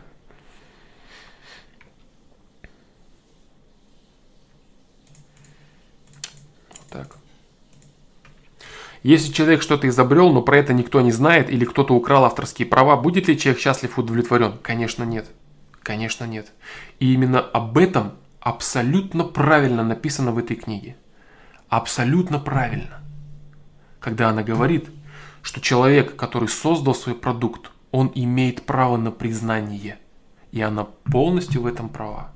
И именно поэтому я и сказал, что эта книга очень сложный момент – очень сложный аспект, потому что настолько там переплетена истина с подменами понятий. Когда она говорит о том, что истинный изобретатель, ну это не Джон Голд, что истинный изобретатель чего-то должен иметь по заслугам, это абсолютная истина. Но при капитализме так не получается. При капитализме обкрадываются авторские права, при капитализме присваиваются чужие изобретения. Вот что происходит. Она говорит о том, как правильно и как должно быть. Так и должно быть, да. Человек должен за свое изобретение иметь отклик от социума. Он не должен быть обворован Джонами Голтами, которые могут присвоить это себе, потому что они фанатики интеллекта. Вот в чем разница. Только кооперация людей спасет, реально. Один человек не построит ракету, один человек не построит дом. Кто-то управляет, кто-то делает. Кто-то имеет больше, кто-то хочет больше, кто-то хочет меньше, кто-то хочет вот этого, кто-то того. Каждый делает свое. Вот и все. И только развитие человеческого сознания, оно приведет людей к самоограничению, к норме, где каждый свое поймет. Пока этого, конечно, нет. И чем больше я могу урвать, чем больше я могу там что-то там построить, сделать, тем типа лучше, да. Но это пока животный инстинкт преобладает да, над человеком. И это проблема. Ты абсолютно прав, Анонин. Если человек что-то изобрел, но при этом никто не знает, или кто-то украл авторские права, будет ли человек счастлив и удовлетворен? Нет. И это нужно менять, естественно. Но капитализм это не ответ этому тому, что ты говоришь. Нет, конечно. Потому что в лабораториях люди изобретают за копейки, а Джон и Голты на этом делают айфоны. Понимаешь разницу? Разница в этом. И кто изобрел компоненты, которые работают и отвечают за кристаллы, за проводники электричества, полупроводники. Что это? Это, это что, это миллиардеры Джона Голда, что ли? Да совсем даже нет. Поэтому не надо подменять понятия здесь, понимаешь? И истинных изобретателей, которые реально изобретают, выдавать за Джонов Голтов, которым надо обязательно вот на этом на всем навариться. Да нет же, нет, нет. Но пока вот такое общество, да, вот такое общество. Но вот э, почему я вот э, решил стрим посвятить этому, целому разбору, да, вот такого важного пласта. Потому что в нем очень много всего есть. В нем есть религия, которая, опять же, капитализмом по большому счету отрицается и высмеивается. По большому счету. Она говорит о наличии разума. Вот эта книга «Атлант расправил плечи» – это ода и хвальба капитализму и голому интеллекту. Вот и все. Это похва, похва, похвальба э, этому атеизму при абсолютно ложных выводах. Вот это, вот это, вот это меня не убеждает. Вот эти, вот эти, вот эти вещи я считаю ошибочными по вот такой, вот такой логической связи. Значит, ничего нет, вообще ничего. А почему бы не допустить? Это меня не убеждает, но в законы природы и законы, по которым все сформировано, в причинно-следственную связь я верю. Как она есть? Что, вы, что это такое? Я не знаю. Есть агностик. Есть религиозный человек, есть атеист есть агностик.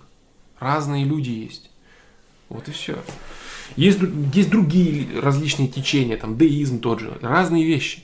То есть все представлено гораздо больше, более широким спектром, чем пытается представить этот автор, который именно поэтому стоит памятник этой книги в Нью-Йорке. Именно поэтому она признана таким серьезным бестселлером. Я не буду сейчас погружаться в теорию заговора, что ЦРУ там эту книгу там пиарила там и помогала активно ее распространению и так далее. Это все, ладно, это все мне неизвестно доподлинно, я не буду за это ручаться, я не понимаю этого. Считаю, мое субъективное оценочное суждение в том, что пропаганде этой книги способствовало руководство и спецслужбы. Да, я так считаю. Потому что идеологическим врагом в то время Америки был Советский Союз. Это так и есть. Вот так вот. Поэтому вот так. Социализм хорош тем, чем хорош социализм? Социализм хорош тем, что он взращивает из слабого человека человека, способного что-то делать. Но он плох тем, что он дает паразитам существовать. То есть, если вдруг человек не умеет, он слаб и глуп, ему помогут, его подтянут за собой. Но если он паразит, его тоже тянут. Он ничего не хочет, а ему все равно платят. Понимаешь? Это плохо. Тоже перекосы, понимаешь? А капитализм плох тем, что если ты слаб и глуп, тебя задавят. А в социализме тебя поднимут. Ну и паразитов тоже поднимут. Понимаешь, какая вот, какой дисбаланс получается. То есть при социализме помогают всем и тянут паразитов. А при капитализме не помогают даже тем, кто хочет попытаться. Слабый пошел нахер. Не дают возможности, не дают ресурсы. Давят и грызут друг другу глотки. То есть и то, и то, и то, и другое ошибка на самом деле. И то, и другое является ошибкой, и об этой ошибке вот мы сегодня, в принципе, и разговариваем. Анархокоммунизм. Ну, надо понимать, да, вот я говорю, короче, все упирается, все упирается в уровень сознания. Все упирается в масштаб личности. В то, что человеку доставляет удовольствие и удовлетворение. Нравится ли ему сделать свою жизнь и жизнь окружающих людей лучше – или ему нравится обокрасть, обокрасть соседа? Что ему? Где его масштаб личности? Что он создает? Что он делает? Вот так. Я думаю, идеальный творец не будет счастлив только в одном случае, если его изобретение применяется во вред муравейнику. Именно так. Именно поэтому некоторые ученые, изобретшие, допустим, расщепление атома, они были в ужасе от того, что их изобретение – применяется на нужды создания там атомной бомбы, военки и прочего. Истинные ученые, истинные ученые, не приспособленцы, которые гранты получали и бабло пилили, а истинные изобретатели. Они были в шоке от этого, да. Это так. Это так. А если изобретатель зависим от признания? А под признанием подразумевается и ресурсы, похвала, слава и так далее. Поэтому я и говорил про соседа-халтурщика. Я ж тебе говорю, человек – существо, которое жаждет признания. Да, безусловно, именно поэтому ему нужно это. Но человек, реализовавший себя в нормальном государстве, реализовавший все свои ресурсы и потенциал реального Творца, он имеет признание и от окружающих. И самое главное, вот смотри, вот самое главное для человека первую очередь это то, что он сам о себе думает. И ты очень сильно заблуждаешься, когда думаешь, что думает о себе одинаково халтурщик и изобретатель. Нет, он не думает о себе одинаково. Когда он ложится спать, он понимает, что он халтурщик, а изобретатель понимает, что он изобретатель. Жизнь человека, она проистекает внутри и течет изнутри вовне.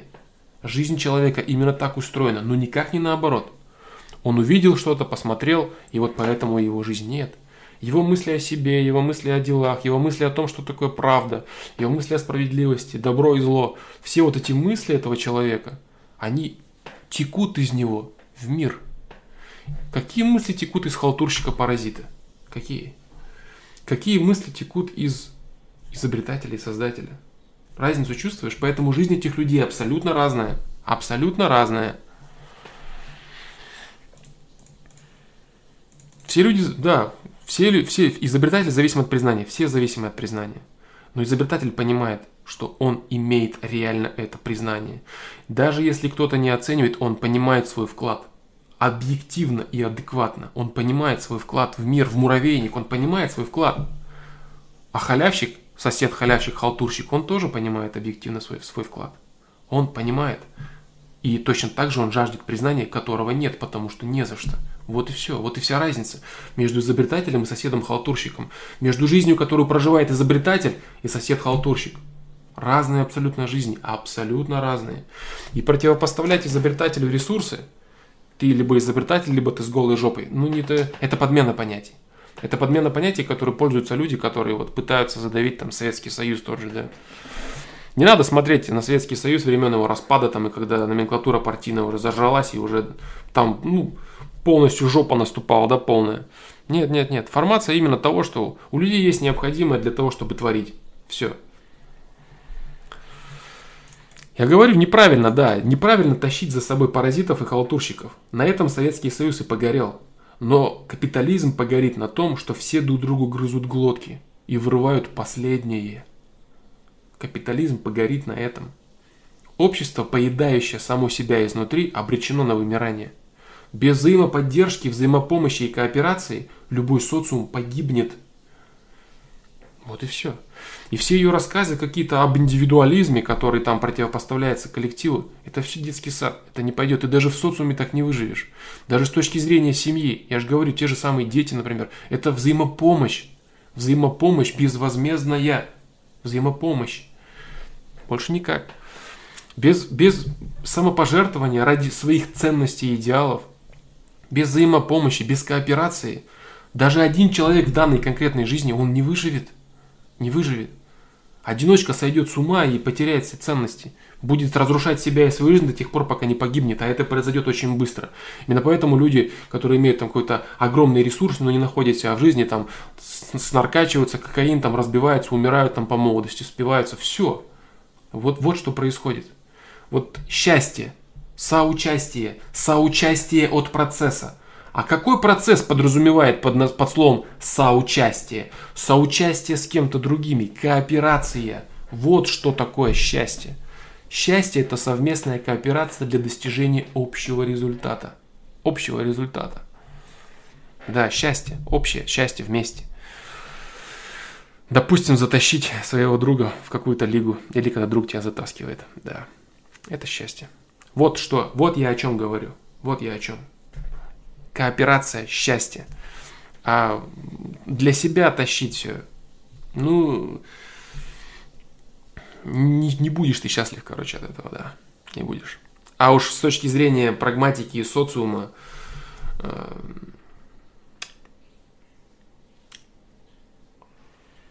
это вообще просто такой социум обретен, обречен на вымирание. Просто на вымирание. Да, про Сталина сто раз уже говорил Гурьянов. Говорю я много раз. огромное количество переги, перегибов и перекосов. Огромное количество перегибов и перекосов. Но того требовало время.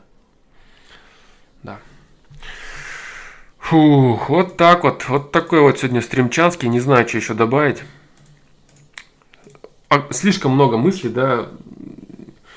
Такой получился полуторачасовой стрим с огромной концентрацией мыслей на единицу времени. Но я думаю, это полезно все равно. Это было полезно даже для меня. Мне было интересно поговорить об этом. Да, я хотел попробовать, попробовать свои силы, да, в разборе такой серьезной вещи. Потому что там надо вот прям копаться, блин, конкретно. Не знаю, да, что получилось. А вот оно все на ваш суд отдано.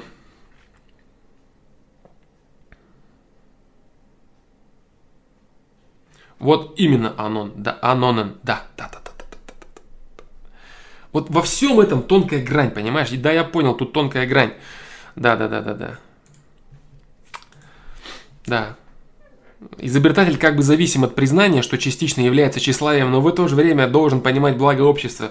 Почти ты прав, почти. Только изобретателем движет не тщеславие, изобретателем движет его стремление реализации себя как творца стремление быть посредником между Творцом системы, Создателем Всевышним и тем, что, что Он через, через тебя посылает в мир, вносит в мир. Его стремление как можно больше передать этого всего. Вот что есть изобретатель и создатель социума.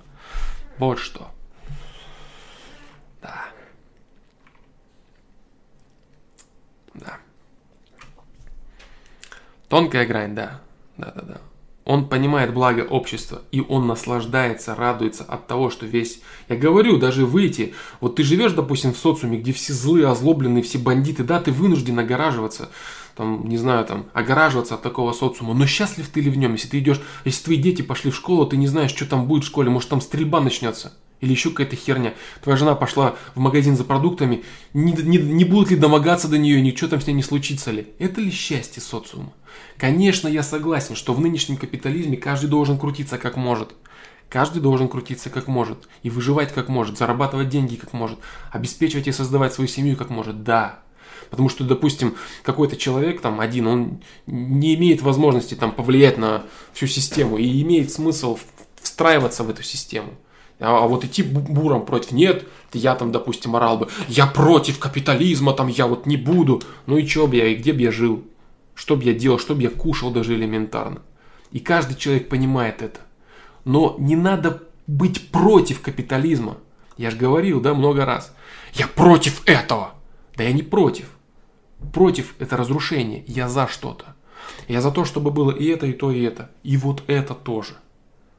Общество созидания – да, я не против чего-то. Я Советский Союз против капитализма, капитализм против Советского Союза, против социализма. Это бред. Поэтому пойдет и то, и другое. Пойдет и то, и другое. Это себя изнутри съест, это снаружи себя сожрало. Снаружи себя сожрало, да, за то, что тащило паразитов. Вот так. Все, грызня – это плохо. Но и раздолбайство – это тоже плохо. И то плохо, и это плохо. Баланс хорошо. Баланс, баланс. Вот так вот. Баланс. Так, не против насилия. Насилие. Насилие это слишком широкое слово. Слишком широкое слово, да, реально. В каких рамках, смотря его рассматривать? Насилие. Насилие над личностью. Я субъективно против. Я субъективно против. Но я считаю, что э, объективно насилие, социум насилия вот которым идет человечество, да, он обречен на уничтожение, самоуничтожение. Принцип око за око оставит весь мир слепым. И если все люди вечно недовольны всем, то применение силы. Что есть сила? Вот смотри, вот опять же насилие, да? Насилие. СЦВМ пишет не против насилия, Дюкернас применение силы. Сила – это гораздо понятие более широкое, чем физическая сила – Интеллектуальная сила – это еще большая сила. Еще большая сила, интеллектуальная сила. И есть, допустим, люди, которые давят интеллектом, э, обманывая, выстраивая всевозможные схемы, выстраивая всевозможные вертикали власти и прочего. Это сила, это насилие. Это насильное загоняние людей и насильное навязывание им своего эгоизма. Насильно заставлять человека делать то, что хочешь ты и чего ему не хочется. Это капитализм. За это или против этого? Я субъективно против этого. Я против этого. Вот. Но капитализм навязывает имеющиеся рамки. Вот и все. И там, социализм тот же, допустим, навязывал рамки там свои определенные. Насилие над личностью, над другой, я против этого. Я за свободу личности. Вот как-то так. Насилие это только одна из крайностей применения силы. Не, ну сила вообще по- по-разному может быть трактована. Сила может быть на...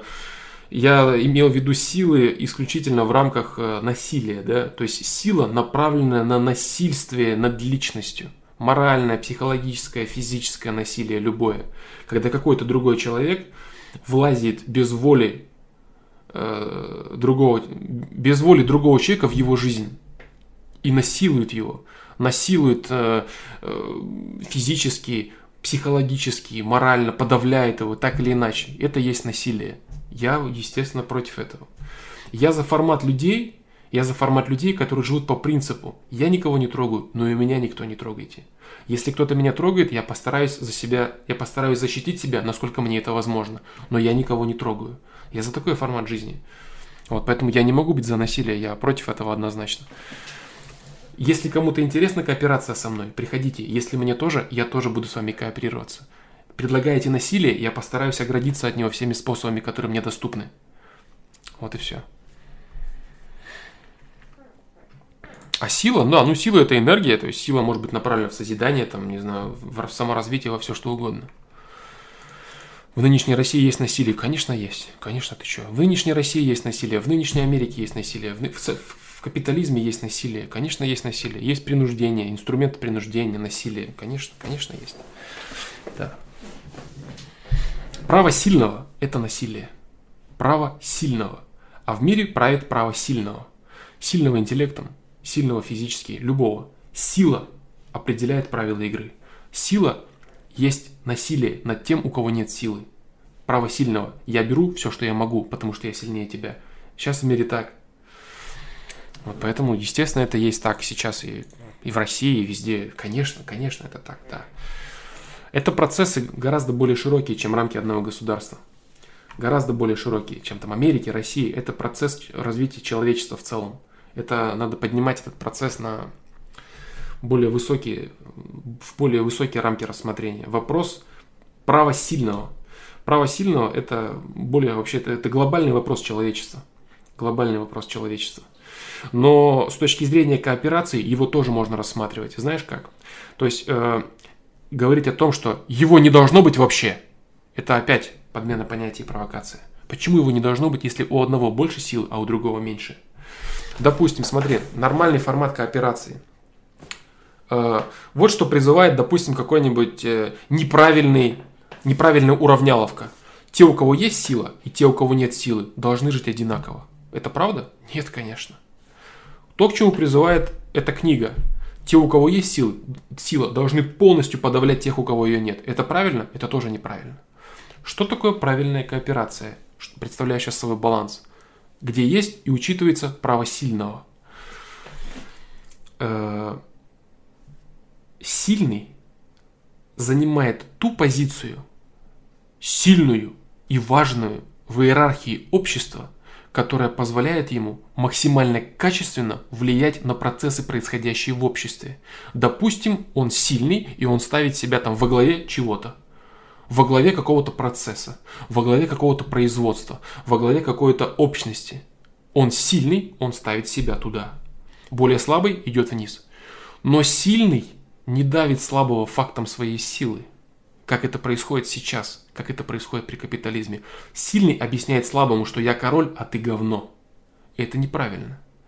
Сильный занимается тем, что улучшает по мере своей силы социум и помогает более слабым. Сила не в том, чтобы угнетать слабого, а в том, чтобы помогать слабому. В этом сила. Вот что я подразумеваю под правильным государством с точки зрения более широких рамок. Да? Вот и все. То есть сильный, естественно, не должен, как вот э, Виктор Рязанцев писал, допустим, там э, у уборщицы там квартира, зарплата, машина, и там у президента железной дороги, там квартира, зарплата. У них должно быть все равное. Конечно, нет. Нет, у них должно быть все разное. Разное. По их уровню в, вложения в этот социум. Человек, управляющий предприятием, он должен иметь равное с теми, кто является гораздо ниже? Конечно, нет. Он должен иметь гораздо больше, потому что он вкладывает больше ресурса и приносит больше пользы. Вот это грамотное право сильного. Но когда сильный приходит и говорит, что я ничего не умею, я просто хочу, чтобы все было мое и вы все остальные говно, это то, что происходит сейчас в капитализме. По большей степени. Это ошибка. Те, кто с другой стороны баррикады орут за равенство. Мы все равные, вы не равные. Вы слабее, вы можете меньше, от вас меньше толку. И будете иметь вы меньше, чем мы. Те, кто сильные. Сильные так отвечают. Пока нет консенсуса. Нет консенсуса. Поэтому все рвут друг другу глотки. И это неправильно. Вот так. Вот, вот, вот что я думаю, да, по поводу силы. Никогда никакого равенства не было и не будет. Нет равенства, его от природы нет. Люди разные, у кого-то больше силы, у кого-то меньше силы. Но сила, она должна быть направлена на созидание, на развитие. На развитие общества, даже на помощь слабым. На помощь слабым, на подтягивание их на более высокий уровень, чтобы общий муравейник, чтобы цепь Слабые звенья цепи надо подтягивать, чтобы вся цепь была сильной. А то ты весь такой из себя сильный на 25 баллов, а остальные все на один, и твоя цепь развалилась, и все рухнуло. Печалька получится. Вот так вот. Какая экономика сильная, рыночная или плановая? И, и, и, и плановая беспонтовая из-за отсутствия конкуренции, и рыночная беспонтовая из-за того, что каждый пытается выжать оттуда огромное количество кусков, да? Вот так.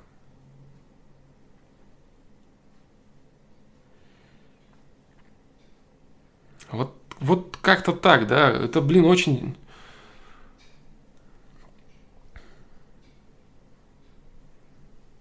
справедливом обществе определяется под потребностями, а не участием. Взять лишнее – это говно. М-м- да, и каждый, да, именно так. То есть сейчас все хапают как можно больше, это хорошо.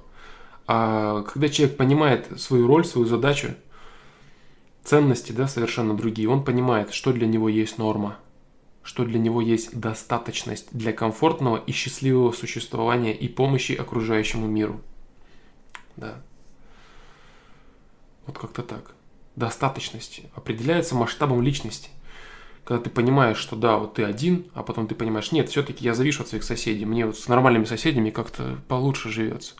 А, вот еще, кстати, мне бы хотелось, чтобы вот кто в магазине вот работает нормальными были, а еще те, кто по улице ходит, тоже нормальными, а еще вот я на самолете, в подъезде, в такси, в магазине, в банке тоже, чтобы нормальные были, мне комфортнее жить так будет. Почему люди стремятся ехать, допустим, в развитые страны и жить там? Почему? Потому что там есть такое понятие – даже там у тех же европейцев, допустим, там э, какой-нибудь там миллионер или топ-менеджер, он, у него потребление очень простое, он там может ездить на простой машине, и люди, которые там работают, я вот когда говорил, да, в чем проблема России, допустим, и вот стран постсоветского пространства, люди там рабочие, они тоже, они себя уважают, у них есть права какие-то определенные и так далее. То есть там более-менее, более или менее в этом плане гораздо лучше, гораздо лучше построено, да. Вот здесь, да, здесь четкое разделение на рабов и господ. Рабы и господа. Да, это, это, это и есть капитализм с, оголь, с оголенными клыками. А там более-менее, да, если ты сильный, ты умный, ты руководишь коллективом, ты имеешь больше денег, у тебя выше должность, ты имеешь больше возможностей делать, управлять людьми. Даже элементарный навык в управлении людьми – это огромная сила. Мочь заставлять их быть сплоченными. Потому что это Э, люди разбегутся. Разбегутся. Любое предприятие рассыпется без этого. Почему вот при развале Советского Союза заводы встали? А что же не встали? Ну идите работайте. Вы же работали там вчера, идите работайте.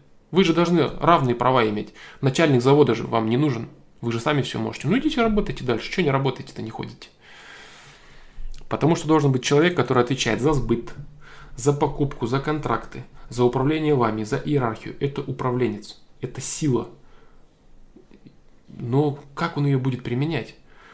Управлять, можно управлять коллективом во имя собственного благосостояния, во имя благосостояния твоих работников, строить, я не знаю, там жилье, спортивные площадки для своих сотрудников, как некоторые люди делали, я знаю таких управленцев. А можно выжимать из них все до последнего и разваливать все, нагребая себе в карман, и все каждый пользуется. Тут вопрос не в том, что должна быть уравняловка, а в том, чтобы человек осознанно распоряжался своей силой во имя блага своего, естественно, в первую очередь, и блага тех, кто рядом. А если у тебя масштаб личности очень широкий, то ты считаешь рядом там, ну, всех там государство свое, там, типа, типа там, как там в Объединенных Арабских Эмиратах там, а у арабов там есть все, да. Вот граждане. Это твои граждане. Их благосостояние важно их настроение, их жизнь, их уровень жизни, это важно, это замечательно. Круто, круто, все счастливы, все счастливы. Ну, не все, конечно, но в общем, да, понимание этого слова. А здесь дикий капитализм. Разделено на рабов и господ, и каждый рвет все, что может, и ворует все, что может, и говорит, не трогайте, а то я вас убью. Ну, правильно ли это? Нет, конечно, нет. Я считаю, что право сильного должно остаться. Но вопрос в том, чтобы этот сильный подрихтовал свое понимание в том, что благо для него. Пока сильный думает, что благо это обобрать ближнего, обобрать ближнего до нитки. Это неправильно. А правильно в том, чтобы создать сильный муравейник, в котором тебе самому комфортно живется. Вот эта тема. Да. И эта мысль, эта идея, она гораздо выше, чем какие-то государства, рамки, национальности и прочее. Нет, это люди, живущие на планете Земля. Реально, да. Люди, живущие на планете Земля, среди которых, вне зависимости ни от какой национальности, вероисповедания и прочего, языка там и так далее, существуют как люди, так и не люди. Это так. Реально так. И всевозможные противостояния между ними, навязывание, это стравливание Стравливание как раз-таки этих власть придержащих людей, которые хотят сами править, кукловодить и стравливать остальных людей между собой. Это вот так они хотят пока распоряжаться своей силой. А в реальности нужно распоряжаться ей чуть по-другому. Но зависит это все только от внутреннего состояния. Но именно я и говорю, что пока люди вот хотят так распоряжаться. Ну и живем поэтому в том, что имеем, да? Живем в том, что имеем. Я за право сильного, да. А по-другому никогда не будет. Вопрос в том, как сильный хочет распоряжаться своим правом и от чего он получает удовлетворение. От того, что гнобит всех, кого может, или от того, что создает прекрасный мир, который он может, помогая всем. Это разные вещи, абсолютно. Разные намерения сильного намерения. Загнобить всех или создать всех. И себя в том числе, в первую очередь, естественно. Я говорю, да, то есть как можно предприятием руководить отжимать всех, там, уничтожать и просто, там, не знаю, там, издеваться, давить, а можно создавать условия, комфортные условия для работы. Жилье давать, спортивные там, мероприятия, спортплощадки, условия работы, медицина этой работы. По-разному, все по-разному. Поэтому каждый даже управленец, он а, распоряжается по-разному, своей силой. Вот так. Право сильного должно остаться в том, что дело должен брать лучший из всех. В деле должен брать лучший из всех. Должен, не должен, берет тот, кто может. Должен брать, должен брать тот, кто может брать. Что, что и происходит. Должен брать тот, кто может брать. Никто ничего никому не дает. Это как золотые унитазы у чиновников СНГ и обычные рубашки зап- у, зап- зап- у западных бизнесменов. Абсолютно верно, Анонин, да. Абсолютно верно. Наши дикие пока не привыкли они к этому.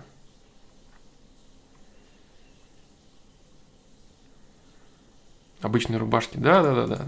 Там посмотри там на какого-нибудь Ворона Баффета, да, допустим, ездить. Он может пойти там в обычный этот, э, на, на обычный спорт, там, или какие-то там бизнесмены, они там ездят там на электричках, там просто теряются в толпе. Есть люди, да. А есть золотые унитазы, да, у чиновников из СНГ. Да, да, да, все так. Масштаб личности. Масштаб личности. В этом проблема, в этом дело. Вот о чем я хотел сегодня поговорить. Это важная тема, очень важная. Колоссально сложная. Но мне хотелось сегодня об этом поговорить. Вот сидела эта тема, да, после вчерашнего темы, вот комментарии. Хотелось раскрыть пошире, поэтому я не стал отвечать э, в формате текста. Не стал.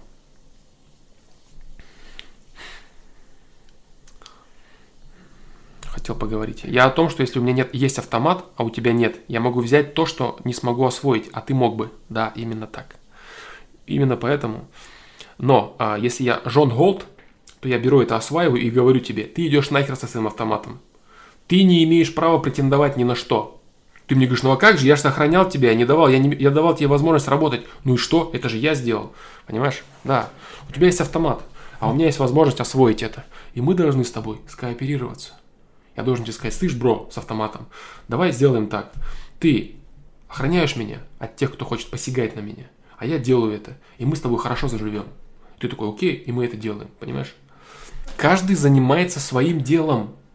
А проблема сейчас в том, что все хотят управлять. Они даже не понимают, что это. Они просто хотят быть главными, им тупо нужна власть.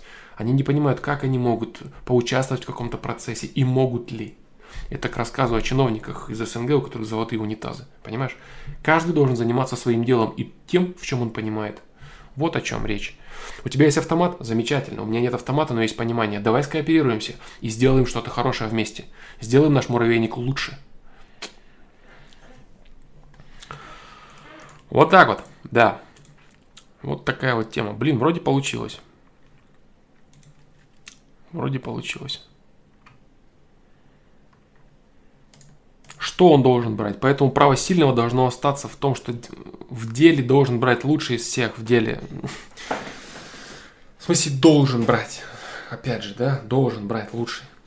Как это? В смысле, должен он брать? Возьмет тот, кто может взять. Если социум не настолько развит, что возьмет право правления тот, кто с автоматом в том деле, который он ни хера не понимает, как это происходит там в африканских республиках, где там диктаторы, генералы берут управление государством, и они остаются банановыми республиками. Я понимаю, о чем ты говоришь. Но это естественный процесс. Должен, не должен. Берет тот, кто может, и тот, кто считает нужным. В человеческом социуме берет тот, кто может. Пока это так, что человек с автоматом забирает у всех, у кого он может. И получается это диктатор в африкан... генерал-диктатор в африканском государстве. Пока это получается так. Вот. Но кооперация человеческая, она о другом говорит. И даже сейчас, нынешний, ничего не хочу сказать против африканских государств, кстати, да, сейчас там происходит в каких-то государствах неплохой подъем, неплохое развитие осознания. Где-то происходят жесткие терки там на расовой почве, там в ЮАР тех же самых. Но это заслуженно, я считаю, полностью справедливо. Другой вопрос, конечно, да, это отдельная вообще тема, отдельный вопрос. В пределе, да, да, да, да, в пределе. Но слово должен мне не понравилось, да? Должен мне. Если говорить в пределе, Дюк мне не понравилось слово должен. Вот. Да, там апартеид тот же самый, да, где белые приходили на землю черных и говорили, вы будете жить там в резервациях, а мы будем вот это, вот это, вот это. Как-то это... Поэтому сейчас абсолютно правильная, справедливая ответка идет. Справедливая, я считаю. Это жесткий вопрос, но ответка справедливая. Да, все эти расовые розни и войны людей пока. Ну, пока вот такое вот, да. Пока вот такое вот отсталое стадо, да, представляют из себя люди. Каждый рвет на себя куски. Подстраиваемся пока как можем, да. Будет по-другому, ну, замечательно. Можем предложить усилия э, в том, чтобы... Да, не надо посыпать голову пеплом, ах, как все страшно, ужасно. Нет, все так, все так, будем жить и выживать, крутиться как можем, да. Вот. Но задача в том, чтобы осознавать, к чему надо стремиться, что есть истинная, истинная правильность, что есть истинная правильность, и хотя бы в душе хранить ее, держать ее в душе, да, стремиться к ней хотя бы внутри и посильно каждый, что может, начать себя, да, и там, помочь просто ближним каким-то, кто рядом с тобой, показать какой-то путь или поучаствовать в их жизни, да просто тупо порадоваться за него. То есть Джон Голд, допустим, он не сможет порадоваться за своего друга. Никогда. Не сможет. Он рад только сам за себя. А люди, которые могут кооперироваться, они реально рады заслугам и достижениям своих друзей, потому что друзья – это часть их жизни. И если друзья чего-то достигают, то это, это круто и для тебя, потому что ты их друг. Это замечательно, потому что вы вместе, вы кооперация, это, это ништяк, да. Это ништяк. Я вот о чем. Это начинается с бытовых вещей. Давайте устроим революцию и сделаем там какое-то государство. Только идиоты так делают, они все вечно разламывают, и получается полная херня. Гражданская война и прочее. И прочая какая-то мудня. Да нет, это все с бытовых вещей начинается. С бытовых вещей, да. И идет, идет помаленьку к тому, что управленец там и какой-то политик, чиновник, бизнесмен в Европе ходит в рубашке, ездит на обычной машине, в общественном транспорте его никто не знает, а у нас чиновников золотые унитазы. Да, да, да, вот как-то так. Это идет все снизу и поднимается до самого верха. Андрей Галашумов, спасибо, дружище, но стрим подходит к концу уже, и вот так помаленечку плавно заканчиваем такую тему, очень широкую, очень сложную, прям крайне. А, если кому-то интересно почитать суть книги, о которой мы говорили, она есть а, в, а, в теме, да. Сейчас я скину ветку комментариев. Там есть ссылка, я скину эту ссылку. Я скину ветку комментариев.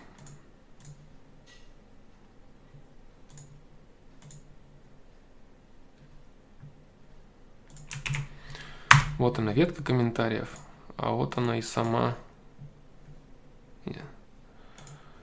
сама книга, да. То есть в обсуждении, в стене комментариев, да, обсуждение, можете посмотреть там, ну такое, не прям много букв совсем, да, но можно прочитать, кому интересно. Там вкратце представлена тезисно вся эта книга трехтомная на 1300 страниц. Там идет окончание, которое является подытоживанием всего того, о чем была эта книга, и того, о чем я сегодня говорил, о какой подмене понятий, о каких вообще моментах очень опасных и страшных, которые пропагандируются среди людей, о противопоставлении индивидуализма коллектив, коллективу, что является неверной вообще истиной. Мы все уникумы, мы все индивидуальны, но мы все коллектив при этом. Мы снег, снег, да, снег. Я много раз уже об этом говорил. Каждая снежинка уникальна, но в массе своей это снег. Каждый человек уникален и индивидуален, но в массе своей мы люди. Кто-то больше, кто-то меньше. У кого-то силы больше, у кого-то меньше. У кого-то такой силы много, у кого-то другой силы много. Вот как-то так. Вот как-то так. Да.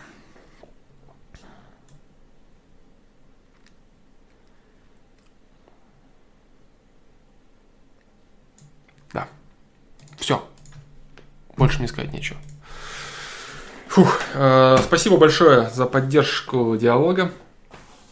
Э, спасибо за то, что вы э, развиваете и слушаете, да, такие темы. Да. Хороших СМИ нету, Евгений Гурьянов. Все СМИ работают в интересах источника финансирования. Меня от СМИ интересуют только свершившиеся факты событий, не интерпретация и точки зрения а допустим, там-то произошло то-то.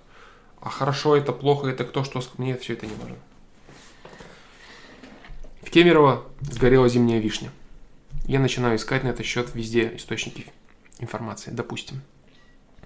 Упал-то там-то вертолет, Путин поехал туда. Все, это все, что мне интересно от источников информации. Все остальное это огромное количество мнений, вплоть до там, не знаю, перископов, ютубов, комментариев э, людей, всех новостных источников. Фильтр, фильтр, фильтрация всего этого и анализ этого всего.